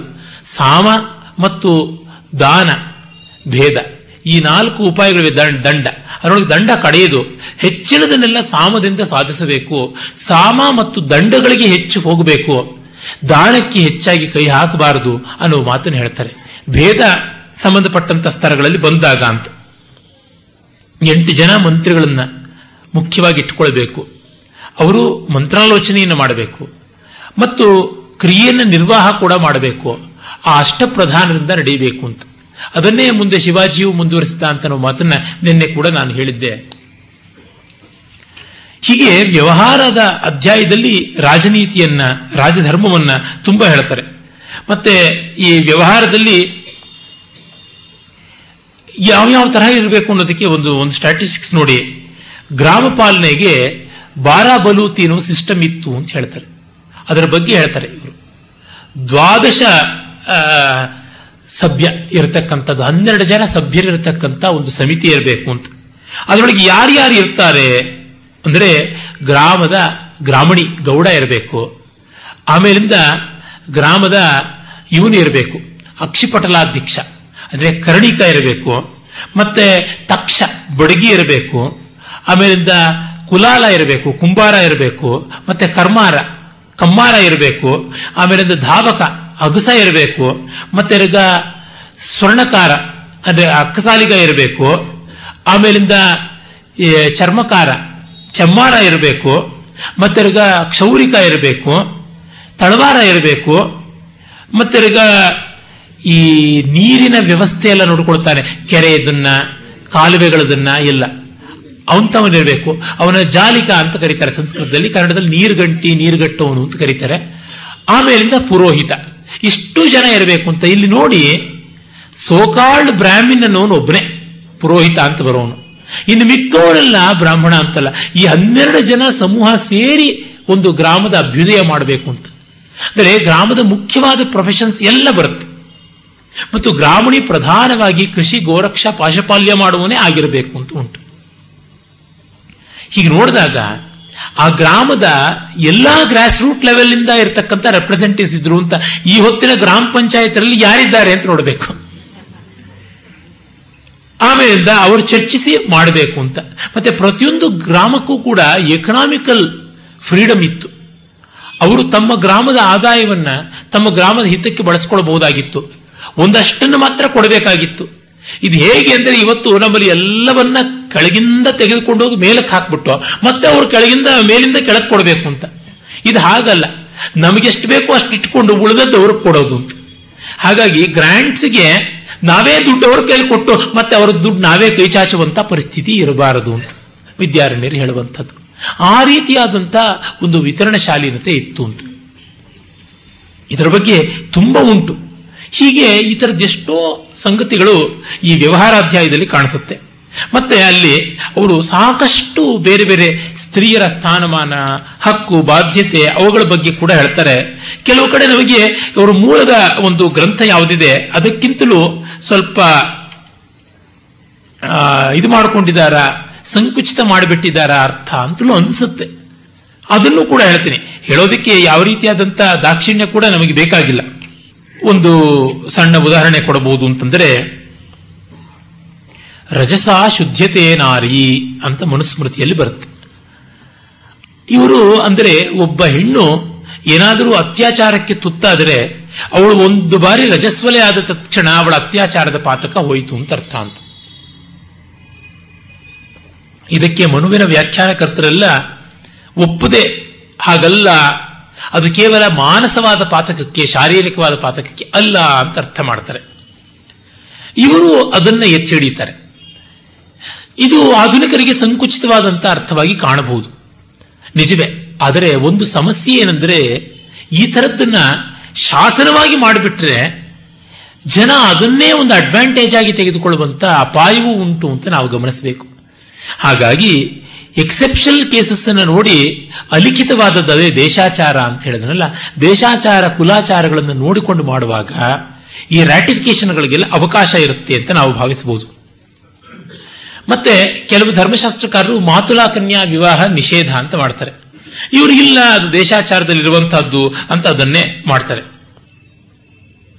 ಆಮೇಲೆ ಈ ಸ್ತ್ರೀಯರ ಪುನರ್ವಿವಾಹವನ್ನ ಸ್ಪಷ್ಟವಾಗಿ ಯಾಜ್ಞವಲ್ಕೆ ಸ್ಮೃತಿ ಹೇಳುತ್ತೆ. ನಷ್ಟೇ ಪ್ರವೃಜಿತೆ, ಕ್ಲೀಬೆ, ನಷ್ಟೇ ಮೃತೆ ಪ್ರವೃಜಿತೆ, ಕ್ಲೀಬೆ ಚ ಪತಿತೆ ಪತೌ ಪಂಚಸ್ವಾಪತ್ಸು ನಾರೀಣಾಂ ಪತಿರನ್ಯೋ ವಿಧೀಯತೆ ಅಂತ. ಆದರೆ ಅವರು ಗಂಡ ಸತ್ತೋಗಿದ್ದಾಗ, ರೋಗಿಷ್ಠನಾಗಿದ್ದಾಗ ರಾಜದಂಡನೆಗೆ ತುತ್ತಾಗಿದ್ದಾಗ, ಸನ್ಯಾಸಿಯಾಗಿದ್ದಾಗ, ಪತಿತನಾಗಿ ಅವನು ತಿರಸ್ಕಾರಿಯನಾಗಿದ್ದಾಗ ಈ ಥರ ಸಂದರ್ಭದಲ್ಲಿ ಬೇರೆ ವಿವಾಹವನ್ನು ಮಾಡಿಕೊಳ್ಳಬಹುದು ಅಂತ. ಅದು ಯುಗಾಂತರ ಪ್ರಸಂಗ ಅಂತ ಹೇಳ್ತಾರೆ. ಈ ಕಾಲಕ್ಕೆ ಸಂಬಂಧಪಟ್ಟಿದ್ ಅಲ್ಲ ಅಂತ. ಈ ಮಟ್ಟಕ್ಕೆ ಅವರ ಸಂಪ್ರದಾಯ ಶರಣರೇ ಆಗಿದ್ದಾರೆ.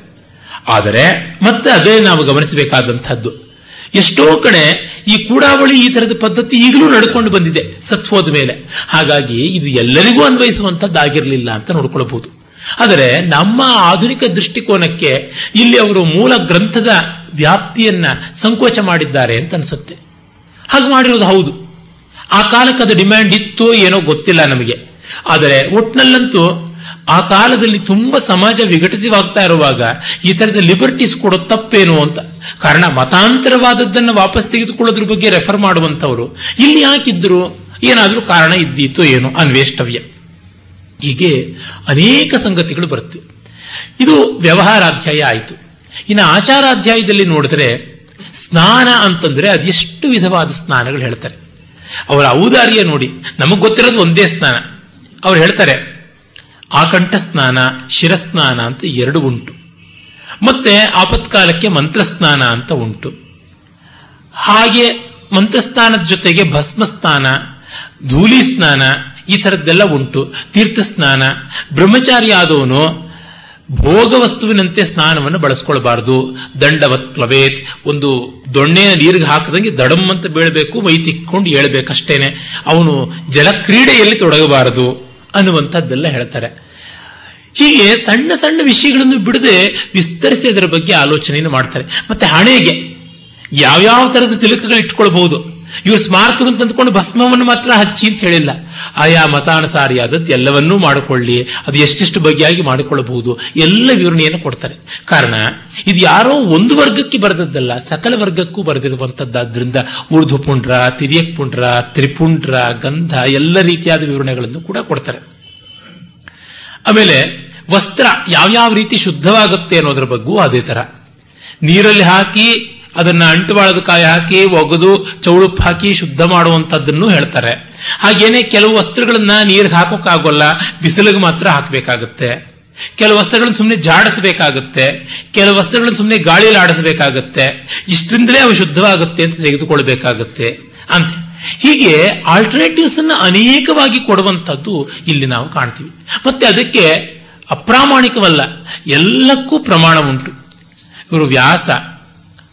ಮತ್ತೆ ಯಾಜ್ಞವಲ್ಕ್ಯ, ಮನು, ಆಮೇಲಿಂದ ಗೌತಮ, ಮತ್ತೆ ತಿರ್ಗ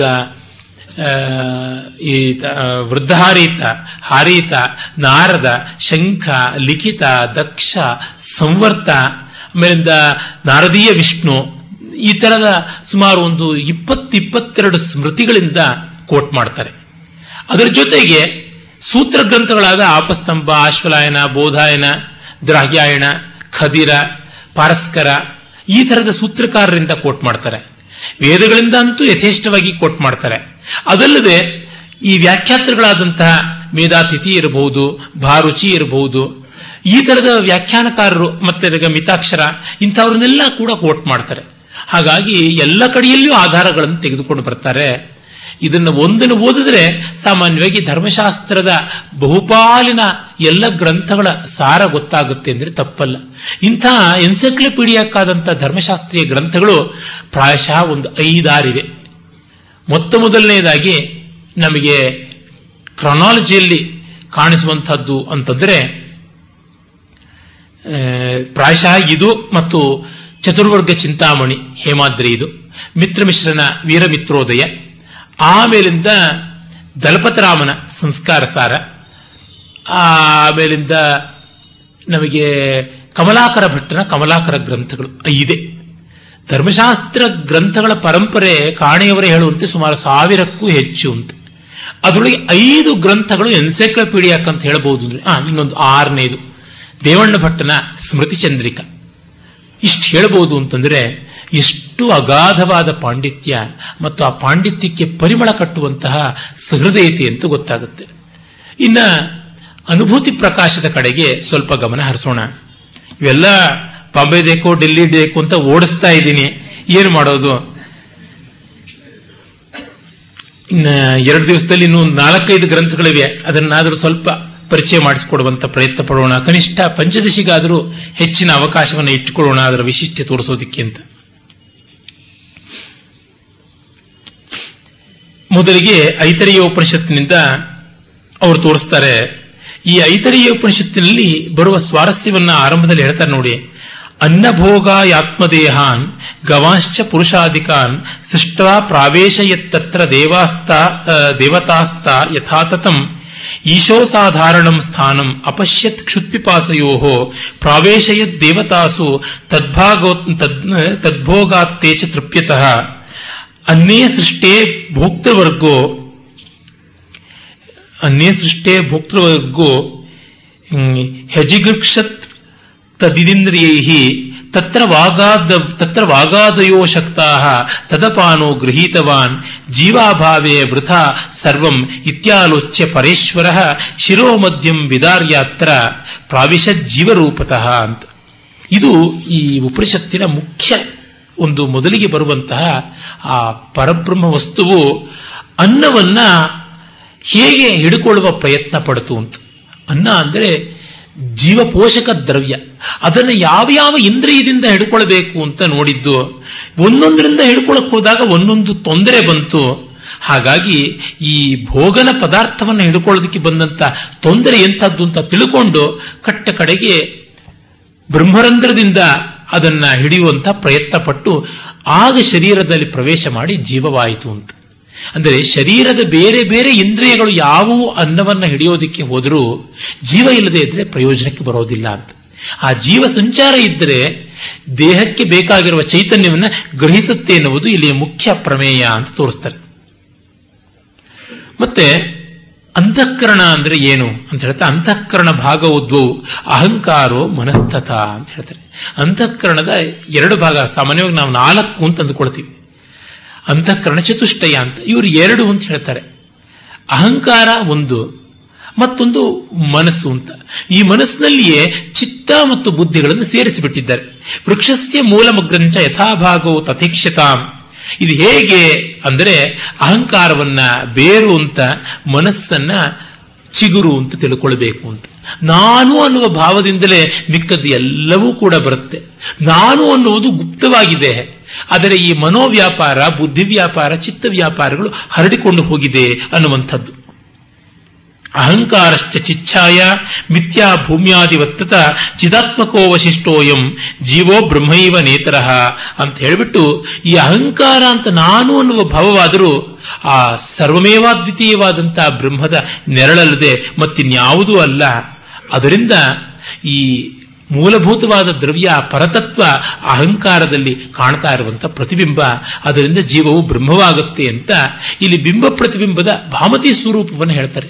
ಇವರಿಗೆ ಯಾವುದೂ ಕೂಡ ಬಾಹ್ಯವಲ್ಲ. ನಾನು ಮೊದಲೇ ಹೇಳಿದೆ, ಇವರು ಮಹಾ ಸಮನ್ವಯಕರ್ತರು ಅಂತ. ವಿವರಣ ಪ್ರಮೇಯ ಸಂಗ್ರಹದಲ್ಲಿ ವಿವರಣ ಪ್ರಸ್ಥಾನದ ಬಗ್ಗೆ ಹೇಳಿದ್ರು ಕೂಡ ಭಾಮತಿ ಪ್ರಸ್ಥಾನದ ಬಗ್ಗೆ ಇವರಿಗೆ ತಿರಸ್ಕಾರ ಏನೂ ಇರಲಿಲ್ಲ ಅಂತ ಗೊತ್ತಾಗುತ್ತೆ.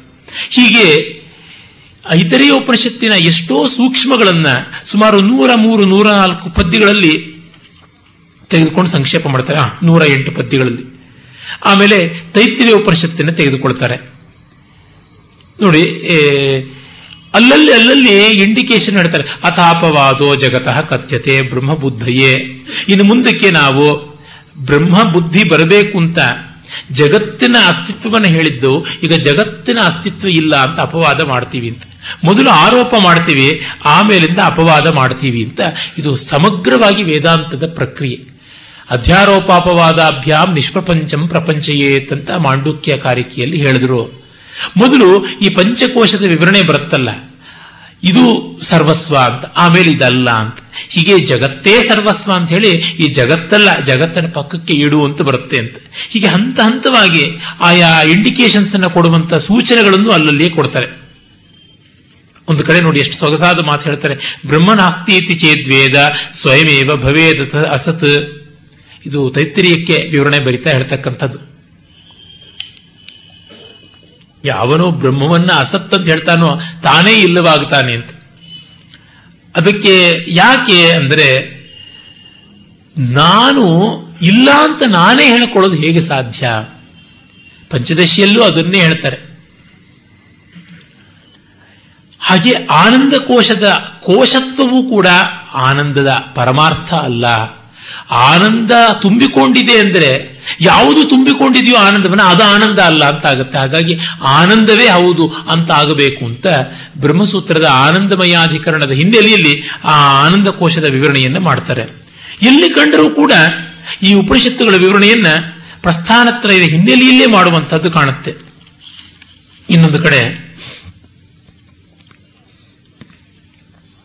ತುಂಬಾ ಅದ್ಭುತವಾಗಿ, ಬಹಳ ಇಷ್ಟವಾದಂತಹ ಮಾತು ಇವರಿಗೆ ಸುರೇಶ್ವರರದು. ಸುಮಾರು ಕಡೆ ಕೋಟ್ ಮಾಡ್ತಾರೆ. ಯಯಾ ಯಯಾ ಭವೇತ್ ಪುಂಸಾಂ ವ್ಯುತ್ಪತ್ತಿ ಪ್ರತ್ಯಗಾತ್ಮನಿ ಸಾಸೈವ ಪ್ರಕ್ರಿಯೆ ಸ್ಯಾತ್ ಸಾಧ್ವಿ ಸಾ ಚಾನವಸ್ಥಿತ. ಯಾವ ಯಾವ ದಾರಿಯಿಂದ ನಮಗೆ ಆ ಪರಬ್ರಹ್ಮದ ಅರಿವಾಗ್ತಾ ಬರ್ತೀಯೋ ಮನಸ್ಸಿಗೆ ನೆಮ್ಮದಿ ಸಿಗ್ತಾ ಜಗತ್ ಸ್ವರೂಪ ಸ್ಪಷ್ಟವಾಗಿ ಆತ್ಮಸ್ವರೂಪದ ಕಡೆಗೆ ನೆಲೆ ನಿಲ್ಲುತ್ತೋ, ಆ ದಾರಿ ಸರಿ. ಅದು ನಮಗೆ ಸರಿ. ಇಷ್ಟು ಔದಾರ್ಯ ಇರತಕ್ಕಂಥ ಮಾತು.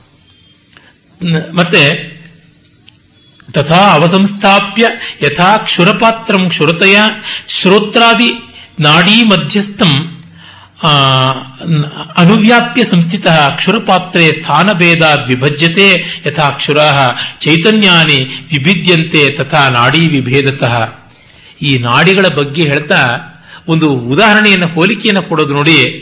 ಹೇಗೆ ಕ್ಷೌರಿಕ ಬಹಳ ನಿಶಿತವಾದಂತಹ ತನ್ನ ಕ್ಷೌರದ ಕತ್ತಿಗಳನ್ನ, ಆ ಲೆಂತ್ ವೈಸು ವಿಡ್ತ್ ವೈಸು ಮತ್ತೆ ಯಾರ್ಯಾರ ಬಳಸಬೇಕು ಆಗ ಪ್ರತ್ಯೇಕ ಪ್ರತ್ಯೇಕವಾಗಿ ಬಡತಿ ಎಲ್ಲದರೊಳಗೂ ಕ್ಷೌರ ಮಾಡಬಹುದು ಆದ್ರೆ ಒಂದೊಂದು ಒಂದೊಂದು ಉದ್ದೇಶಕ್ಕೆ ಹಾಗೆ ಚೈತನ್ಯ ಅನ್ನೋದು ಎಲ್ಲಾ ನಾಡಿಗಳಲ್ಲಿಯೂ ಹರಿಯುತ್ತೆ. ಆದರೆ ಒಂದೊಂದು ನಾಡಿಯಲ್ಲಿ ಒಂದೊಂದು ರೀತಿಯ ಜಾಗರಣೆ ಮಾಡಿ ಪ್ರಯೋಜನವನ್ನು ಉಂಟು ಮಾಡಿಕೊಳ್ಳಬಹುದು ಅನ್ನುವ ಯೋಗ ಸೂಕ್ಷ್ಮವನ್ನು ಚಾಂದೋಗ್ಯೋಪನಿಷತ್ತಿನ ವಿವರಣೆ ಕೊಡುವ ಸಂದರ್ಭದಲ್ಲಿ ಹೇಳ್ತಾರೆ. ಅಂದ್ರೆ ಇವರಿಗೆ ಯಾವ ವೃತ್ತಿಯೂ ಕೂಡ ಮೈಲಿಗೆಯಲ್ಲ. ಯಾವುದಕ್ಕೂ ಯಾವುದನ್ನು ಕೂಡ ಅವರು ತೆಗೆದುಕೊಂಡು ಬಂದು ಹೋಲಿಸಬಹುದು. ಅದು ಅವರ ಒಂದು ದಿ ವೈಶಾಲ್ಯದ ಸಂಕೇತವಾಗಿರುವಂಥದ್ದು. ಹೀಗೆ ಅನುಭೂತಿ ಪ್ರಕಾಶ ಸರಳವಾಗಿ ಉಪನಿಷತ್ತುಗಳನ್ನು ತಿಳ್ಕೊಳ್ಬೇಕು ಅನ್ನೋರಿಗೆ ಒಂದು ವರದಾನವಾಗುವಂಥದ್ದು. ಆಮೇಲೆ ಅವರ ಮತ್ತೊಂದು ಗ್ರಂಥ, ಜೀವನ್ಮುಕ್ತಿ ವಿವೇಕದ ಕಡೆಗೆ ಬರೋಣ. ಈ ಜೀವನ್ಮುಕ್ತಿ ವಿವೇಕ ಇಡೀ ವೇದಾಂತ ಸಾಹಿತ್ಯ ಪರಂಪರೆಯಲ್ಲಿಯೇ ತುಂಬ ವಿಶಿಷ್ಟವಾದ ಒಂದು ಗ್ರಂಥ. ಕಾರಣ ಯಾಕೆ ಅಂದರೆ ವೇದಾಂತದ ಒಂದು ಕಾನ್ಸೆಪ್ಟ್ನ ಬಗ್ಗೆ ಈ ಥರದ ಇನ್ನೊಂದು ಗ್ರಂಥ ಹೊರಟಿಲ್ಲ. ಅಲ್ಲಲ್ಲಿ ಚರ್ಚೆ ಮಾಡ್ತಾರೆ. ಆಧುನಿಕರಲ್ಲಿ ನಮ್ಮ ಪ್ರಾಚಾರ್ಯ ರಾಮಚಂದ್ರ ರಾಯರು ಎಸ್ ಕೆ ರಾಮಚಂದ್ರ ರಾಯರು ಜೀವನ್ಮುಕ್ತಿಯನ್ನು ಅದ್ವೈತ ಅಂತ ಒಂದು ತುಂಬಾ ಸೊಗಸಾದ ಪುಸ್ತಕ ಬರೆದಿದ್ದಾರೆ. ಅಲ್ಲಿ ಅದ್ವೈತ ಪರಂಪರೆಯ ಜೀವನ್ಮುಕ್ತಿಯ ಮೀಮಾಂಸೆಯನ್ನು ಮಾಡಿದ್ದಾರೆ. ಅವರಿಗಾದರೂ ಈ ಗ್ರಂಥ ತುಂಬಾ ದೊಡ್ಡ ಆಧಾರವಾಗಿದೆ. ಇಲ್ಲಿ ಜೀವನ್ಮುಕ್ತಿಯ ಬಗ್ಗೆ ಒಂದೆರಡು ಮಾತನ್ನು ಹೇಳಿ ಗ್ರಂಥದ ವಿಷಯಕ್ಕೆ ಹೋಗೋಣ. ಮಿಕ್ಕ ಎಲ್ಲ ದರ್ಶನಗಳಿಗಿಂತ ಅದ್ವೈತದಲ್ಲಿ ಇರುವಂತಹ ವಿಶಿಷ್ಟತೆ ಇದೆ ಜೀವನ್ಮುಕ್ತಿ ಮಿಕ್ಕ ಎಲ್ಲ ದರ್ಶನಗಳಲ್ಲಿ ಬೌದ್ಧ ಒಂದನ್ನು ಉಳಿದು ವಿದೇಹ ಮುಕ್ತಿ ಉಂಟು. ಆದರೆ ಇಲ್ಲಿ ಮತ್ತು ಬೌದ್ಧದಲ್ಲಿ ಜೀವನ್ ಮುಕ್ತಿ ಉಂಟು.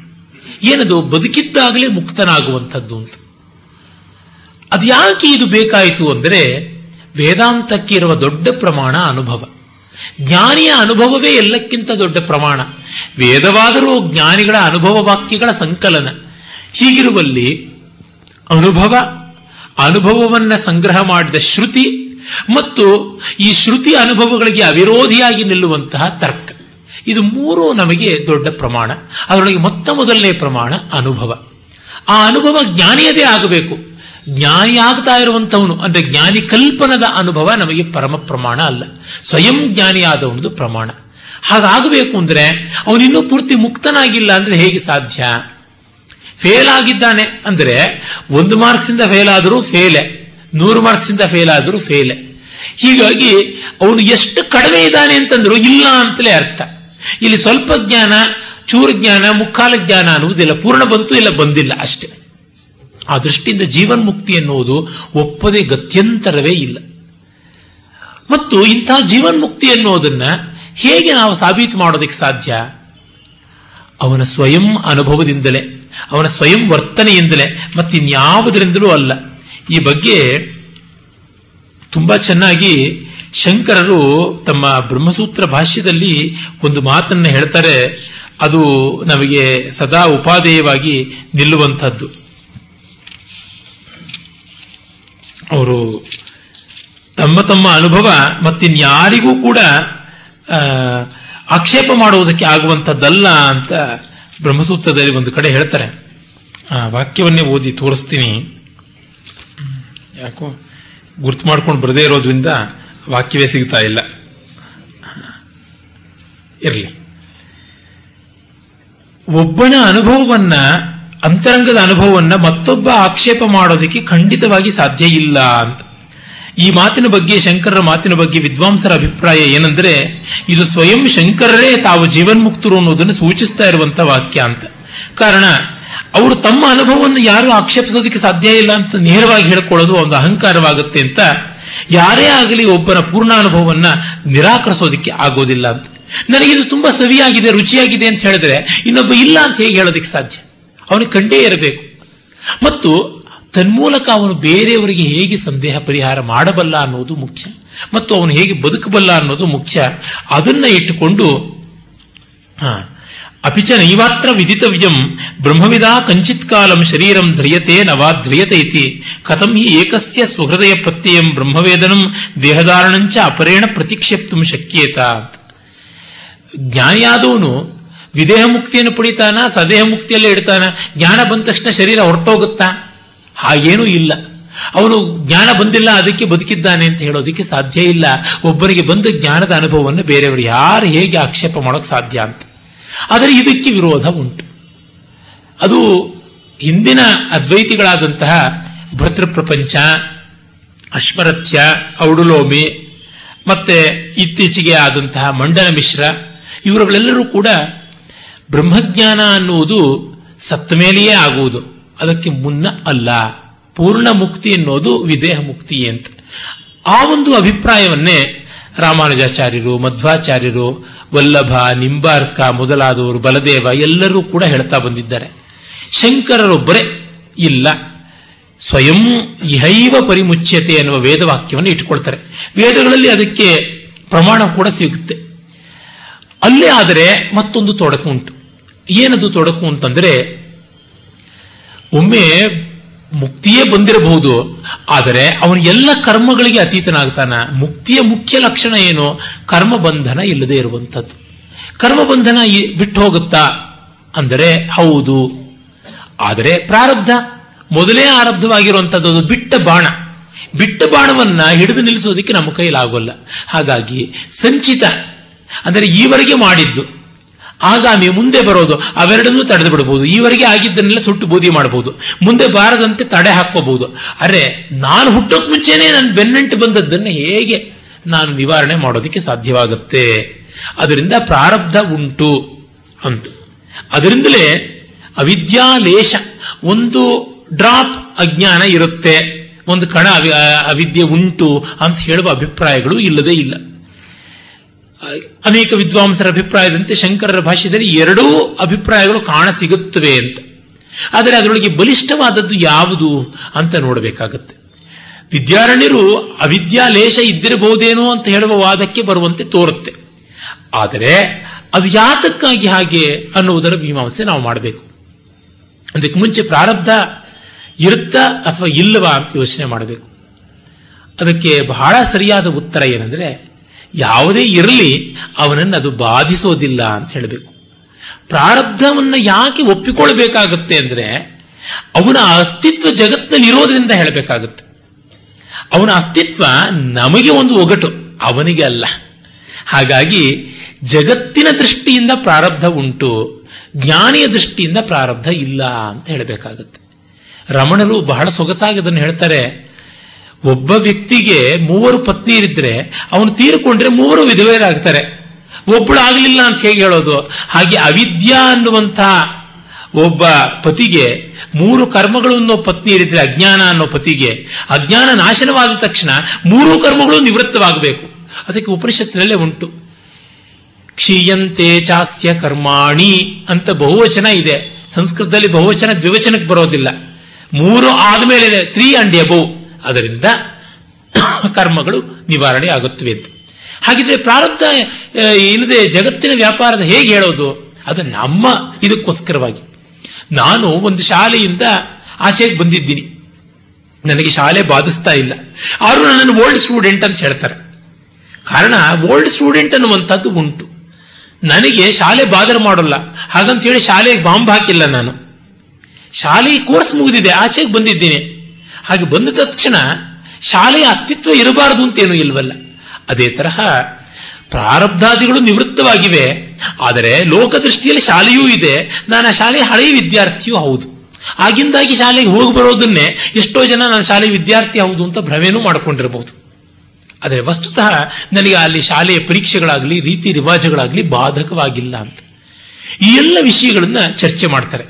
ಜೊತೆಗೆ ವಿದ್ಯಾರಣ್ಯರು ಚರ್ಚಿಸುವಲ್ಲಿ ಒಂದು ಸ್ವಾರಸ್ಯ ಏನಂದ್ರೆ ಅವರು ಇದನ್ನ ಕೇವಲ ಬೌದ್ಧಿಕ ಚರ್ಚೆಯಾಗಿ ಮಾಡಿಕೊಳ್ಳದೆ ಬದುಕಿನ ಒಂದು ವ್ಯವಸ್ಥೆಯಲ್ಲಿ ಹೇಗೆ ಅಂತ ನೋಡ್ತಾರೆ. ಮೊದಲಿಗೆ ಇಲ್ಲಿ ಐದು ಅಧ್ಯಾಯಗಳಿವೆ, ಐದು ಪ್ರಕರಣಗಳು. ಮೊದಲನೇ ಪ್ರಕರಣದಲ್ಲಿ ಜೀವನ್ಮುಕ್ತಿ ಪ್ರಮಾಣ ಅಂತ. ಮೊತ್ತ ಮೊದಲು ಬರುವ ದೊಡ್ಡ ಚಾಲೆಂಜ್ ಜೀವನ್ಮುಕ್ತಿ ಅನ್ನೋದು ಇದೆ ಅಂತ ಎಸ್ಟಾಬ್ಲಿಷ್ ಆಗಬೇಕು. ಇಲ್ಲ ವಿದೇಹ ಮುಕ್ತಿಯೇ ಅಂತಂದ್ರೆ ಆಗ ಬರುವ ಸಮಸ್ಯೆ ಏನು ಅದನ್ನು ನೋಡೋಣ. ವಿದೇಹ ಮುಕ್ತಿ ಅಂತಂದರೆ ಎಲ್ಲರೂ ಕೂಡ ಬರೀ ಆಪ್ತವಾಕ್ಯದ ಮೇಲೆ ನಿಲ್ಲಬೇಕು. ಹಿಯರ್ಸೆ, ವೇದಗಳು ಹೇಳಿವೆ ಅಷ್ಟೇ ಹೊರತು ಯಾರೊಬ್ರು ನಾನು ಹೇಳ್ತಾ ಇದ್ದೀನಿ ಇದೇ ವೇದ, ನನ್ನ ಅನುಭವ ಅಂತ ಯಾವನು ಹೇಳೋಕ್ಕಾಗೋದಿಲ್ಲ. ಅಂದರೆ ಇದುವರೆಗೂ ಇರುವ ವೇದಗಳ ಪ್ರಮಾಣವೇ ಹೊರತು ಮುಂದೆ ಯಾರು ಬಂದಿದ್ದು ಹೇಳಿದ್ದ ಆಗೋದಿಲ್ಲ ಜ್ಞಾನಿ ಹೇಳುವ ಮಾತು ಪ್ರಮಾಣ ಅಂತಂದರೆ, ಜೀವನ್ಮುಕ್ತರ ಮಾತು ಪ್ರಮಾಣ ಅಂದರೆ ವೇದದ ಅನಂತಾವೈ ವೇದ ಅನ್ನುವ ಮಾತಿಗೆ ಸತ್ಯತ್ವ ಬರುತ್ತೆ. ಜೊತೆಗೆ ಪರಮ ನಿಶ್ಚಯಕ್ಕೆ ವೇದವಾಕ್ಯವೇ ಪ್ರಮಾಣ ಅಂದರೆ ವೇದವಾಕ್ಯವನ್ನು ಹೇಗೂ ಬೇಕಾದ್ರೆ ತಿರ್ಚಬಹುದು. ಸ ಆತ್ಮ ತತ್ವಮಸಿ ಎನ್ಬಹುದು ಸ ಆತ್ಮ ಅತತ್ವಮಸಿ ಎನ್ಬಹುದು ಸ ಆತ್ಮ ತತ್ ತ್ವಂ ಅಸಿ. ಅದು ಅಲ್ಲಿದೆ, ನೀನು ಎಲ್ಲಿದ್ದೀಯ? ಅಷ್ಟೇ. ಹೀಗೆ ಏನು ಬೇಕಾದ್ರೂ ಅರ್ಥ ಮಾಡಬಹುದು. ಇದಕ್ಕೆ ಕೊನೆ ಮೊದಲಿಯಲ್ಲಿ ಈಗ ಪಂಕ್ಚುಯೇಷನ್ಸ್ ವ್ಯತ್ಯಾಸ ಮಾಡಿದ್ರೆ ಇಂಗ್ಲಿಷ್ನಲ್ಲಿ ಏನೆಲ್ಲ ಅರ್ಥಗಳ ವ್ಯತ್ಯಾಸ ಬಂದ್ಬಿಡುತ್ತೆ? King Charles walked and talked half an hour, and he was beheaded ಅಂದ್ರೆ King Charles talked and walked half an hour and beheaded. ಇಲ್ಲಿ ಏನಂತ ಅನ್ವಯಗಳ ಪಂಕ್ಚುಯೇಷನ್ ವ್ಯತ್ಯಾಸ ಮಾಡಿದ್ರೆ ಅರ್ಥ ವ್ಯತ್ಯಾಸವಾಗುತ್ತೆ. ಈ ಥರದ ಕನ್ನಡದಲ್ಲೆಲ್ಲ ತುಂಬ ಆಗುತ್ತೆ. ಹಾಗೆ ಸಂಸ್ಕೃತ ಭಾಷೆಯ ಶಬ್ದಗಳಿರುವಂಥ ಬೇರೆ ಬೇರೆ ಅರ್ಥಗಳಿಂದ ತಿರುಚಿ ಏನನ್ನೂ ಮಾಡಬಹುದು. ಹೀಗಾಗಿ ಶ್ರುತ್ಯರ್ಥವನ್ನ ತಿರುಚಬಹುದು, ಆದರೆ ಜ್ಞಾನಿಯ ಅನುಭವವನ್ನು ತಿರುಚೋಕೆ ಸಾಧ್ಯ ಇಲ್ಲ. ಅದಕ್ಕಾಗಿ ಜೀವನ್ಮುಕ್ತಿ ಪ್ರಮಾಣವಾಗಬೇಕು. ಅದು ಮತ್ತೆ ಶ್ರುತಿಯಿಂದಲೇ ತೋರಿಸಬೇಕಾಗುತ್ತೆ. ಯಾಕೆ? ಶ್ರುತಿಯಲ್ಲಿ ಮತ್ತೆ ಮತ್ತೆ ಬರುತ್ತೆ. ವಿಮುಕ್ತಶ್ಚ ವಿಮುಚ್ಚಿ ವಿಮು ತಸ್ಯ ತಾವದೇವ ಚರಂ ಯಾವನ್ನ ವಿಮೋಕ್ಷ್ಯಾತ ಸಂಪತ್ಸ್ಯೆ. ಮತ್ತೆ ಬೃಹದಾರಣ್ಯಕದಲ್ಲಿ ಬರುತ್ತೆ, ಅಹಂ ಮನುರಭವಂ, ಅಹಂ ಪ್ರಜಾಪತಿ, ನಾನು ಮನುವಾಗಿದ್ದೆ, ಪ್ರಜಾಪತಿಯಾಗಿದ್ದೆ ಅಂತೆಲ್ಲ ಹೇಳ್ಕೊಳ್ಳುವಂಥದ್ದು. ಅಂದರೆ, ನಾನು ಅನುಭವ ಪಡ್ಕೊಂಡು ಸಿದ್ಧನಾಗಿದ್ದೇನೆ, ನಾನು ಮುಕ್ತನಾಗಿದ್ದೇನೆ ನನಗ್ಯಾವುದು ನಮೇ ಕಿಂಚನ ವಿದ್ಯತೆ, ನನಗಿನ್ಯಾವುದು ಉಳಿದಿಲ್ಲ. ಈ ರೀತಿಯಾದ ಮಾತುಗಳು ಬರುತ್ತೆ ಅಂತ ಶ್ರುತಿಯಿಂದಲೂ ತೆಗೆದುಕೊಳ್ತಾರೆ, ಯುಕ್ತಿಯಿಂದಲೂ ತೆಗೆದುಕೊಳ್ತಾರೆ. ಹೀಗೆ ಜೀವನ್ಮುಕ್ತಿಯ ಪ್ರಾಮಾಣ್ಯವನ್ನು ಪ್ರತಿಪಾದಿಸ್ತಾರೆ. ಆಮೇಲೆ ಜೀವನ್ಮುಕ್ತಿ ಹೇಗೆ ಆಗತ್ತೆ ಅನ್ನೋದನ್ನು ತೊಡಗಿಸ್ತಾರೆ. ಮೊದಲಿಗೆ ವಾಸನಾಕ್ಷಯ, ಆ ಬಳಿಕ ಮನೋಲಯ ಅಥವಾ ಮನೋನಾಶ. ಇವೆರಡೂ ತುಂಬಾ ಮುಖ್ಯವಾದ ಭಾಗಗಳು. ನಿನ್ನೆ ಯಾರೋ ಸಹೃದಯರ ಶ್ರೋತೃಗಳು ಕೇಳಿದ್ರು, ಸ್ವಲ್ಪ ಮನೋನಾಶದ ಬಗ್ಗೆ ಹೇಳಿ ವಿಸ್ತರಿಸಿ ಅಂತ. ಸ್ವಲ್ಪ ಹೇಳೋಣ, ಅದಕ್ಕೆ ನಾಳೆ ಸಮಯವನ್ನು ಇಟ್ಕೊಂಡಿದ್ದೀನಿ. ಮೊದಲು ಇವುಗಳ ಸಂಬಂಧವನ್ನು ಹೇಳೋಣ. ಏನು ವಾಸನಾಕ್ಷಯ ಅಂತಂದ್ರೆ, ವಾಸನೆಗಳು ನಮ್ಮ ಸಂಸ್ಕಾರದಿಂದ ಬರುತ್ತವೆ. ಮನಸ್ಸು ಸಂಸ್ಕಾರಕ್ಕೆ ಕಾರಕವಾದದ್ದು. ಹಾಗಾಗಿ ವಾಸನೆಗಳು ಕ್ಷಯಿಸಬಹುದು, ಆದರೆ ಗ್ಯಾರಂಟಿ ಇಲ್ಲ. ಮನಸ್ಸಿನ ಮೂಲ ಇದೆಯಲ್ಲ, ಅದನ್ನು ಕಿತ್ತು ಹಾಕಬೇಕು. ರಮಣರು ಇನ್ನೂ ಚೆನ್ನಾಗಿ ಹೇಳ್ತಾರೆ ಮನೋ ಲಯ ಆಗಬಹುದು ಆದರೆ ಮನೋನಾಶ ಆಗಬೇಕು ಅಂತ. ಲಯವಾದದ್ದು ಮತ್ತೆ ಹೇಳಬಹುದು ಲಯ ಅಂದ್ರೆ ಕರಗಿದ್ದು ಕರಗಿದ್ದು ಮತ್ತೆ ಕ್ರಿಸ್ಟಲೈಸ್ ಆಗಬಹುದು ನಾಶವನ್ನು ಮಾಡಬೇಕಾಗಿದೆ ಅಂತ. ಹೀಗಾಗಿ ಮನಸ್ಸಿನ ವೃತ್ತಿಯಿಂದ ಉಂಟಾಗ ವೃತ್ತಿ ಅಂದ್ರೆ ಮನಸ್ಸಿನ ಕ್ರಿಯೆ. ಅದರಿಂದ ಉಂಟಾದ ಒಂದು ವಾಸನ, ಅದು ಒಂದು ಅಂಶ. ಮತ್ತೆ ಇನ್ನೊಂದು ಮನಸ್ಸೆ. ಈ ಎರಡನ್ನೂ ಕೂಡ ನಿವಾರಣೆ ಮಾಡಬೇಕು. ಆಮೇಲೆ ಸ್ವರೂಪ ಸಿದ್ಧಿ ಪ್ರಯೋಜನ ಜೀವನ್ಮುಕ್ತಿಯನ್ನ ಪಡ್ಕೊಂಡು ನಮಗೆ ಲಾಭ ಏನು? ಬಹಳ ಮುಖ್ಯವಾದಂತ ಮಾತು. ಅದು ಏನು ಅಂತ ಅದನ್ನು ವಿಸ್ತರಿಸಿ ಹೇಳ್ತಾರೆ ನಾಲ್ಕನೇ ಪ್ರಕರಣದಲ್ಲಿ. ಕಡೆಯ ಪ್ರಕರಣದಲ್ಲಿ ಅದಕ್ಕೆ ದಾರಿ ಯಾವುದು ಅಂದರೆ ವಿದ್ವತ್ ಸನ್ಯಾಸ ಅಂತ ಉಂಟು. ವಿವಿಧಿಶಾ ಸನ್ಯಾಸ ಅಂದ್ರೆ ಲಾಂಛನ ಸನ್ಯಾಸ. ವಿದ್ವತ್ ಸನ್ಯಾಸ ಅಂದ್ರೆ ಭಾವನೆಯಿಂದ ಸನ್ಯಾಸ. ಅವುಗಳ ಬಗ್ಗೆ ಹೇಳ್ತಾರೆ. ಇಲ್ಲಿ ಬಹಳ ಸ್ವಾರಸ್ಯಕರವಾದದ್ದು ಆರಂಭದಲ್ಲಿಯೇ ಬರುವಂತ ಒಂದು ಮಾತನ್ನು ಹೇಳ್ತೀನಿ ನೋಡಿ. ತ್ಯಾಗಶ್ಚ ತೈತ್ರಿಯಾದೋ ಶ್ರೂಯತೆ ನ ಕರ್ಮಣ ನ ಪ್ರಜಯಾಧನೇನ ತ್ಯಾಗೇ ನೇಕೆ ಅಮೃತತ್ವ ಮಾನುಷವು ಇತಿ. ಅಸ್ಮಿನ್ ತ್ಯಾಗೇ, ಅಸ್ಮಿನ್ ಅಸ್ಮಿಶ್ಚ ತ್ಯಾಗೇ ಸ್ತ್ರೀಯೋಪ್ಯಧಿಕ್ರಿಯಂತೆ. ಸ್ತ್ರೀಯರಿಗೂ ಸನ್ಯಾಸಕ್ಕೆ ಅರ್ಹತೆ ಇದೆ ಅಂತ ಹೇಳ್ತಾರೆ. ಇದು ಶಂಕರರು ಹೇಳಿರಲಿಲ್ಲ, ಸುರೇಶ್ವರರು ಹೇಳಿರಲಿಲ್ಲ, ಬೃಹದಾರಣ್ಯಕದ ಉಪನಿಷತ್ತಿನ ಭಾಷ್ಯದಲ್ಲಿ ಶಂಕರರು ಸನ್ಯಾಸಕ್ಕೆ ಯಾರಿಗೆ ಅರ್ಹತೆ ಅಂತ ಹೇಳ್ತಾರೆ, ಹಾಗೆ ಸ್ತ್ರೀಯರನ್ನೇನು ಇನ್ಕ್ಲೂಡ್ ಮಾಡಿಲ್ಲ. ಸುರೇಶ್ವರರು ಸ್ತ್ರೀಯರನ್ನು ಇನ್ಕ್ಲೂಡ್ ಮಾಡಿಲ್ಲ, ವರ್ಣಗಳನ್ನೆಲ್ಲ ಇನ್ಕ್ಲೂಡ್ ಮಾಡ್ತಾರೆ, ಇವರು ಸ್ತ್ರೀಯರನ್ನು ಇನ್ಕ್ಲೂಡ್ ಮಾಡ್ತಾರೆ. ಇದು ದೊಡ್ಡ ರೆವಲ್ಯೂಷನರಿ ಆದಂತಹದ್ದು ಅಂತ ಹೇಳ್ಬೋದು. ಕಾರಣ, ವಿದ್ಯಾರಣ್ಯರಿಗೆ ಪ್ರಾಯಶಃ ಬೌದ್ಧರಲ್ಲಿ ಸ್ತ್ರೀಯರು ಭಿಕ್ಕುಣಿಯರಾಗಬಹುದು, ಜೈನರು ಅವರು ಕೂಡ ಸ್ತ್ರೀಯರು ಸಾಧ್ವಿಯರಾಗಬಹುದು ತಪಸ್ವಿನಿಯರಾಗಬಹುದು ಅಂತ ಅನ್ನೋದನ್ನು ನೋಡಿದ್ದಾರಲ್ಲ. ನಮ್ಮ ಪರಂಪರೆಯಲ್ಲಿ ಅಂತದ್ದು ಉಂಟು, ಅದನ್ನು ಯಾತಕ್ಕೆ ಉಜ್ಜೀವನ ಮಾಡಬಾರದು ಅಂತ ಗೊತ್ತಿದೆ. ಭಿಕ್ಷುಕಿ ಇತ್ಯನೇನ ಸ್ತ್ರೀಣಾಮಪಿ ಪ್ರಾಗ್ ವಿವಾಹಾದ್ವಾ ವೈಧವ್ಯಾದೂರ್ಧ್ವಂ ವಾ ಸನ್ಯಾಸೇ ಅಧಿಕಾರೋಸ್ತಿ ಇತಿ ದರ್ಶಿತಂ. ಹಲವು ಕಡೆ ಶ್ರುತಿಗಳಲ್ಲಿ ಭಿಕ್ಷುಕಿ ಎನ್ನುವ ಶಬ್ದ ಬರುತ್ತೆ. ಭಿಕ್ಷುಕಿ ಅಂದ್ರೆ ಭಿಕ್ಷೆ ಎತ್ಕೊಂಡು ತಿರುಗೋಳು ಅಂತಲ್ಲ ಅರ್ಥ. ಅವಳು ಶಿರೋಮುಂಡನ ಮಾಡಿಕೊಂಡು ಕಾಷಾಯ ಧರಿಸಿಕೊಂಡು ದಂಡ ಕಮಂಡಲಗಳನ್ನು ಹಿಡಿದ ಸನ್ಯಾಸಿನಿಯೇ ಹೌದು ಆಗಿರಬೇಕು. ಮತ್ತೆ ತೇನ ಭಿಕ್ಷಾಚರ್ಯಂ ಮೋಕ್ಷಶಾಸ್ತ್ರ ಶ್ರವಣಂ ಏಕಾಂತೆ ಆತ್ಮಧ್ಯಾನಂಚ ತಾಭಿ ಕರ್ತವ್ಯಂ ತ್ರಿದಂಡಾದಿಕಂಚ ಧಾರ್ಯಂ ಇತಿ ಮೋಕ್ಷಧರ್ಮೇ. ಮಹಾಭಾರತದ ಶಾಂತಿ ಪರ್ವದಲ್ಲಿ ಮೋಕ್ಷಧರ್ಮ ಅಂತ ಭಾಗ ಇದೆ. ಆ ಮೋಕ್ಷಧರ್ಮ ಭಾಗದಲ್ಲಿ ಇದು ಬರುತ್ತೆ. ಯಾಕೆ? ಅಲ್ಲಿ ಸುಲಭ ಮತ್ತು ಜನಕರ ಸಂವಾದ ಇದೆ. ಅದನ್ನು ತೆಗೆದುಕೊಳ್ತಾರೆ. ಸುಲಭ ಬ್ರಹ್ಮವಾದಿನಿಯಾದಂಥ ಸನ್ಯಾಸಿನಿ ಆಗಿದ್ದಳು ಅಂತೂ ಗೊತ್ತಾಗುತ್ತೆ. ಹಾಗಾಗಿ ನಮ್ಮ ಪರಂಪರೆಯಲ್ಲಿ ಇದ್ದದ್ದೇ. ಯಾವುದೋ ಒಂದು ಕಾಲದಲ್ಲಿ ಬಿಟ್ಟೋಯ್ತು ಒಂದು ಮಾತ್ರಕ್ಕೆ ಈಗ ಉಜ್ಜೀವನ ಮಾಡಬಾರದು ಅಂತ ಇಲ್ವೇ ಅಂತ ಹೇಳ್ತಾ, ಚತುರ್ಧರಿ ಟೀಕಾಯಾಮ್ ಸುಲಭ ಜನಕ ಸಂವಾದಿ ಅಂತ, ಚತುರ್ಧರ ಮಿಶ್ರ ಅಂತ. ಚತುರ್ಧರ ಅಂದ್ರೆ ಚೌಧರಿ ಅಂತ ಇವತ್ತಿನ ಸರ್ನೇಮು. ನೀಲಕಂಠ ಚತುರ್ಧರ ಅಂತ ಮಹಾಭಾರತ ವ್ಯಾಖ್ಯಾನ ಬರೆದವನು. ಮಹಾಭಾರತ ಪ್ರದೀಪ ಅಂತ. ಅವನು ಇದನ್ನು ಸಪೋರ್ಟ್ ಮಾಡ್ತಾನೆ ಅಂತ ಕೋಟ್ ಮಾಡ್ತಾರೆ. ಶಾರೀರಿಕ ಭಾಷ್ಯೆ ವಾಚಕ್ನವಿ ಇತ್ಯಾದಿ ಶ್ರೂಯತೆ ದೇವತಾಧಿಕರಣ ನ್ಯಾಯೇನ ವಿದುರಸ್ಯ ಚ ಅಧಿಕಾರ ಪ್ರಸಂಗೇನ ತೃತೀಯಾಧ್ಯಾಯೇ ಚತುರ್ಥ ಪಾದೆ ಅತಯವ ಮೈತ್ರೇಯೀ ವಾಕ್ಯಂ ಆಮ್ನಾಯತೆ ಏನಾಹಂ ನಾಮಾಮೃತಾಸ್ಯಾಂ ನಾಮಾಮೃತಾಸ್ಯಾಂ ಕಿಮಹಂ ತೇನ ಕುರ್ಯಾಂ ಯದೇವ ಭಗವಾನ್ ವೇದ ತದೇವ ಮೇ ವಿಬ್ರೂಹಿ ಇತಿ.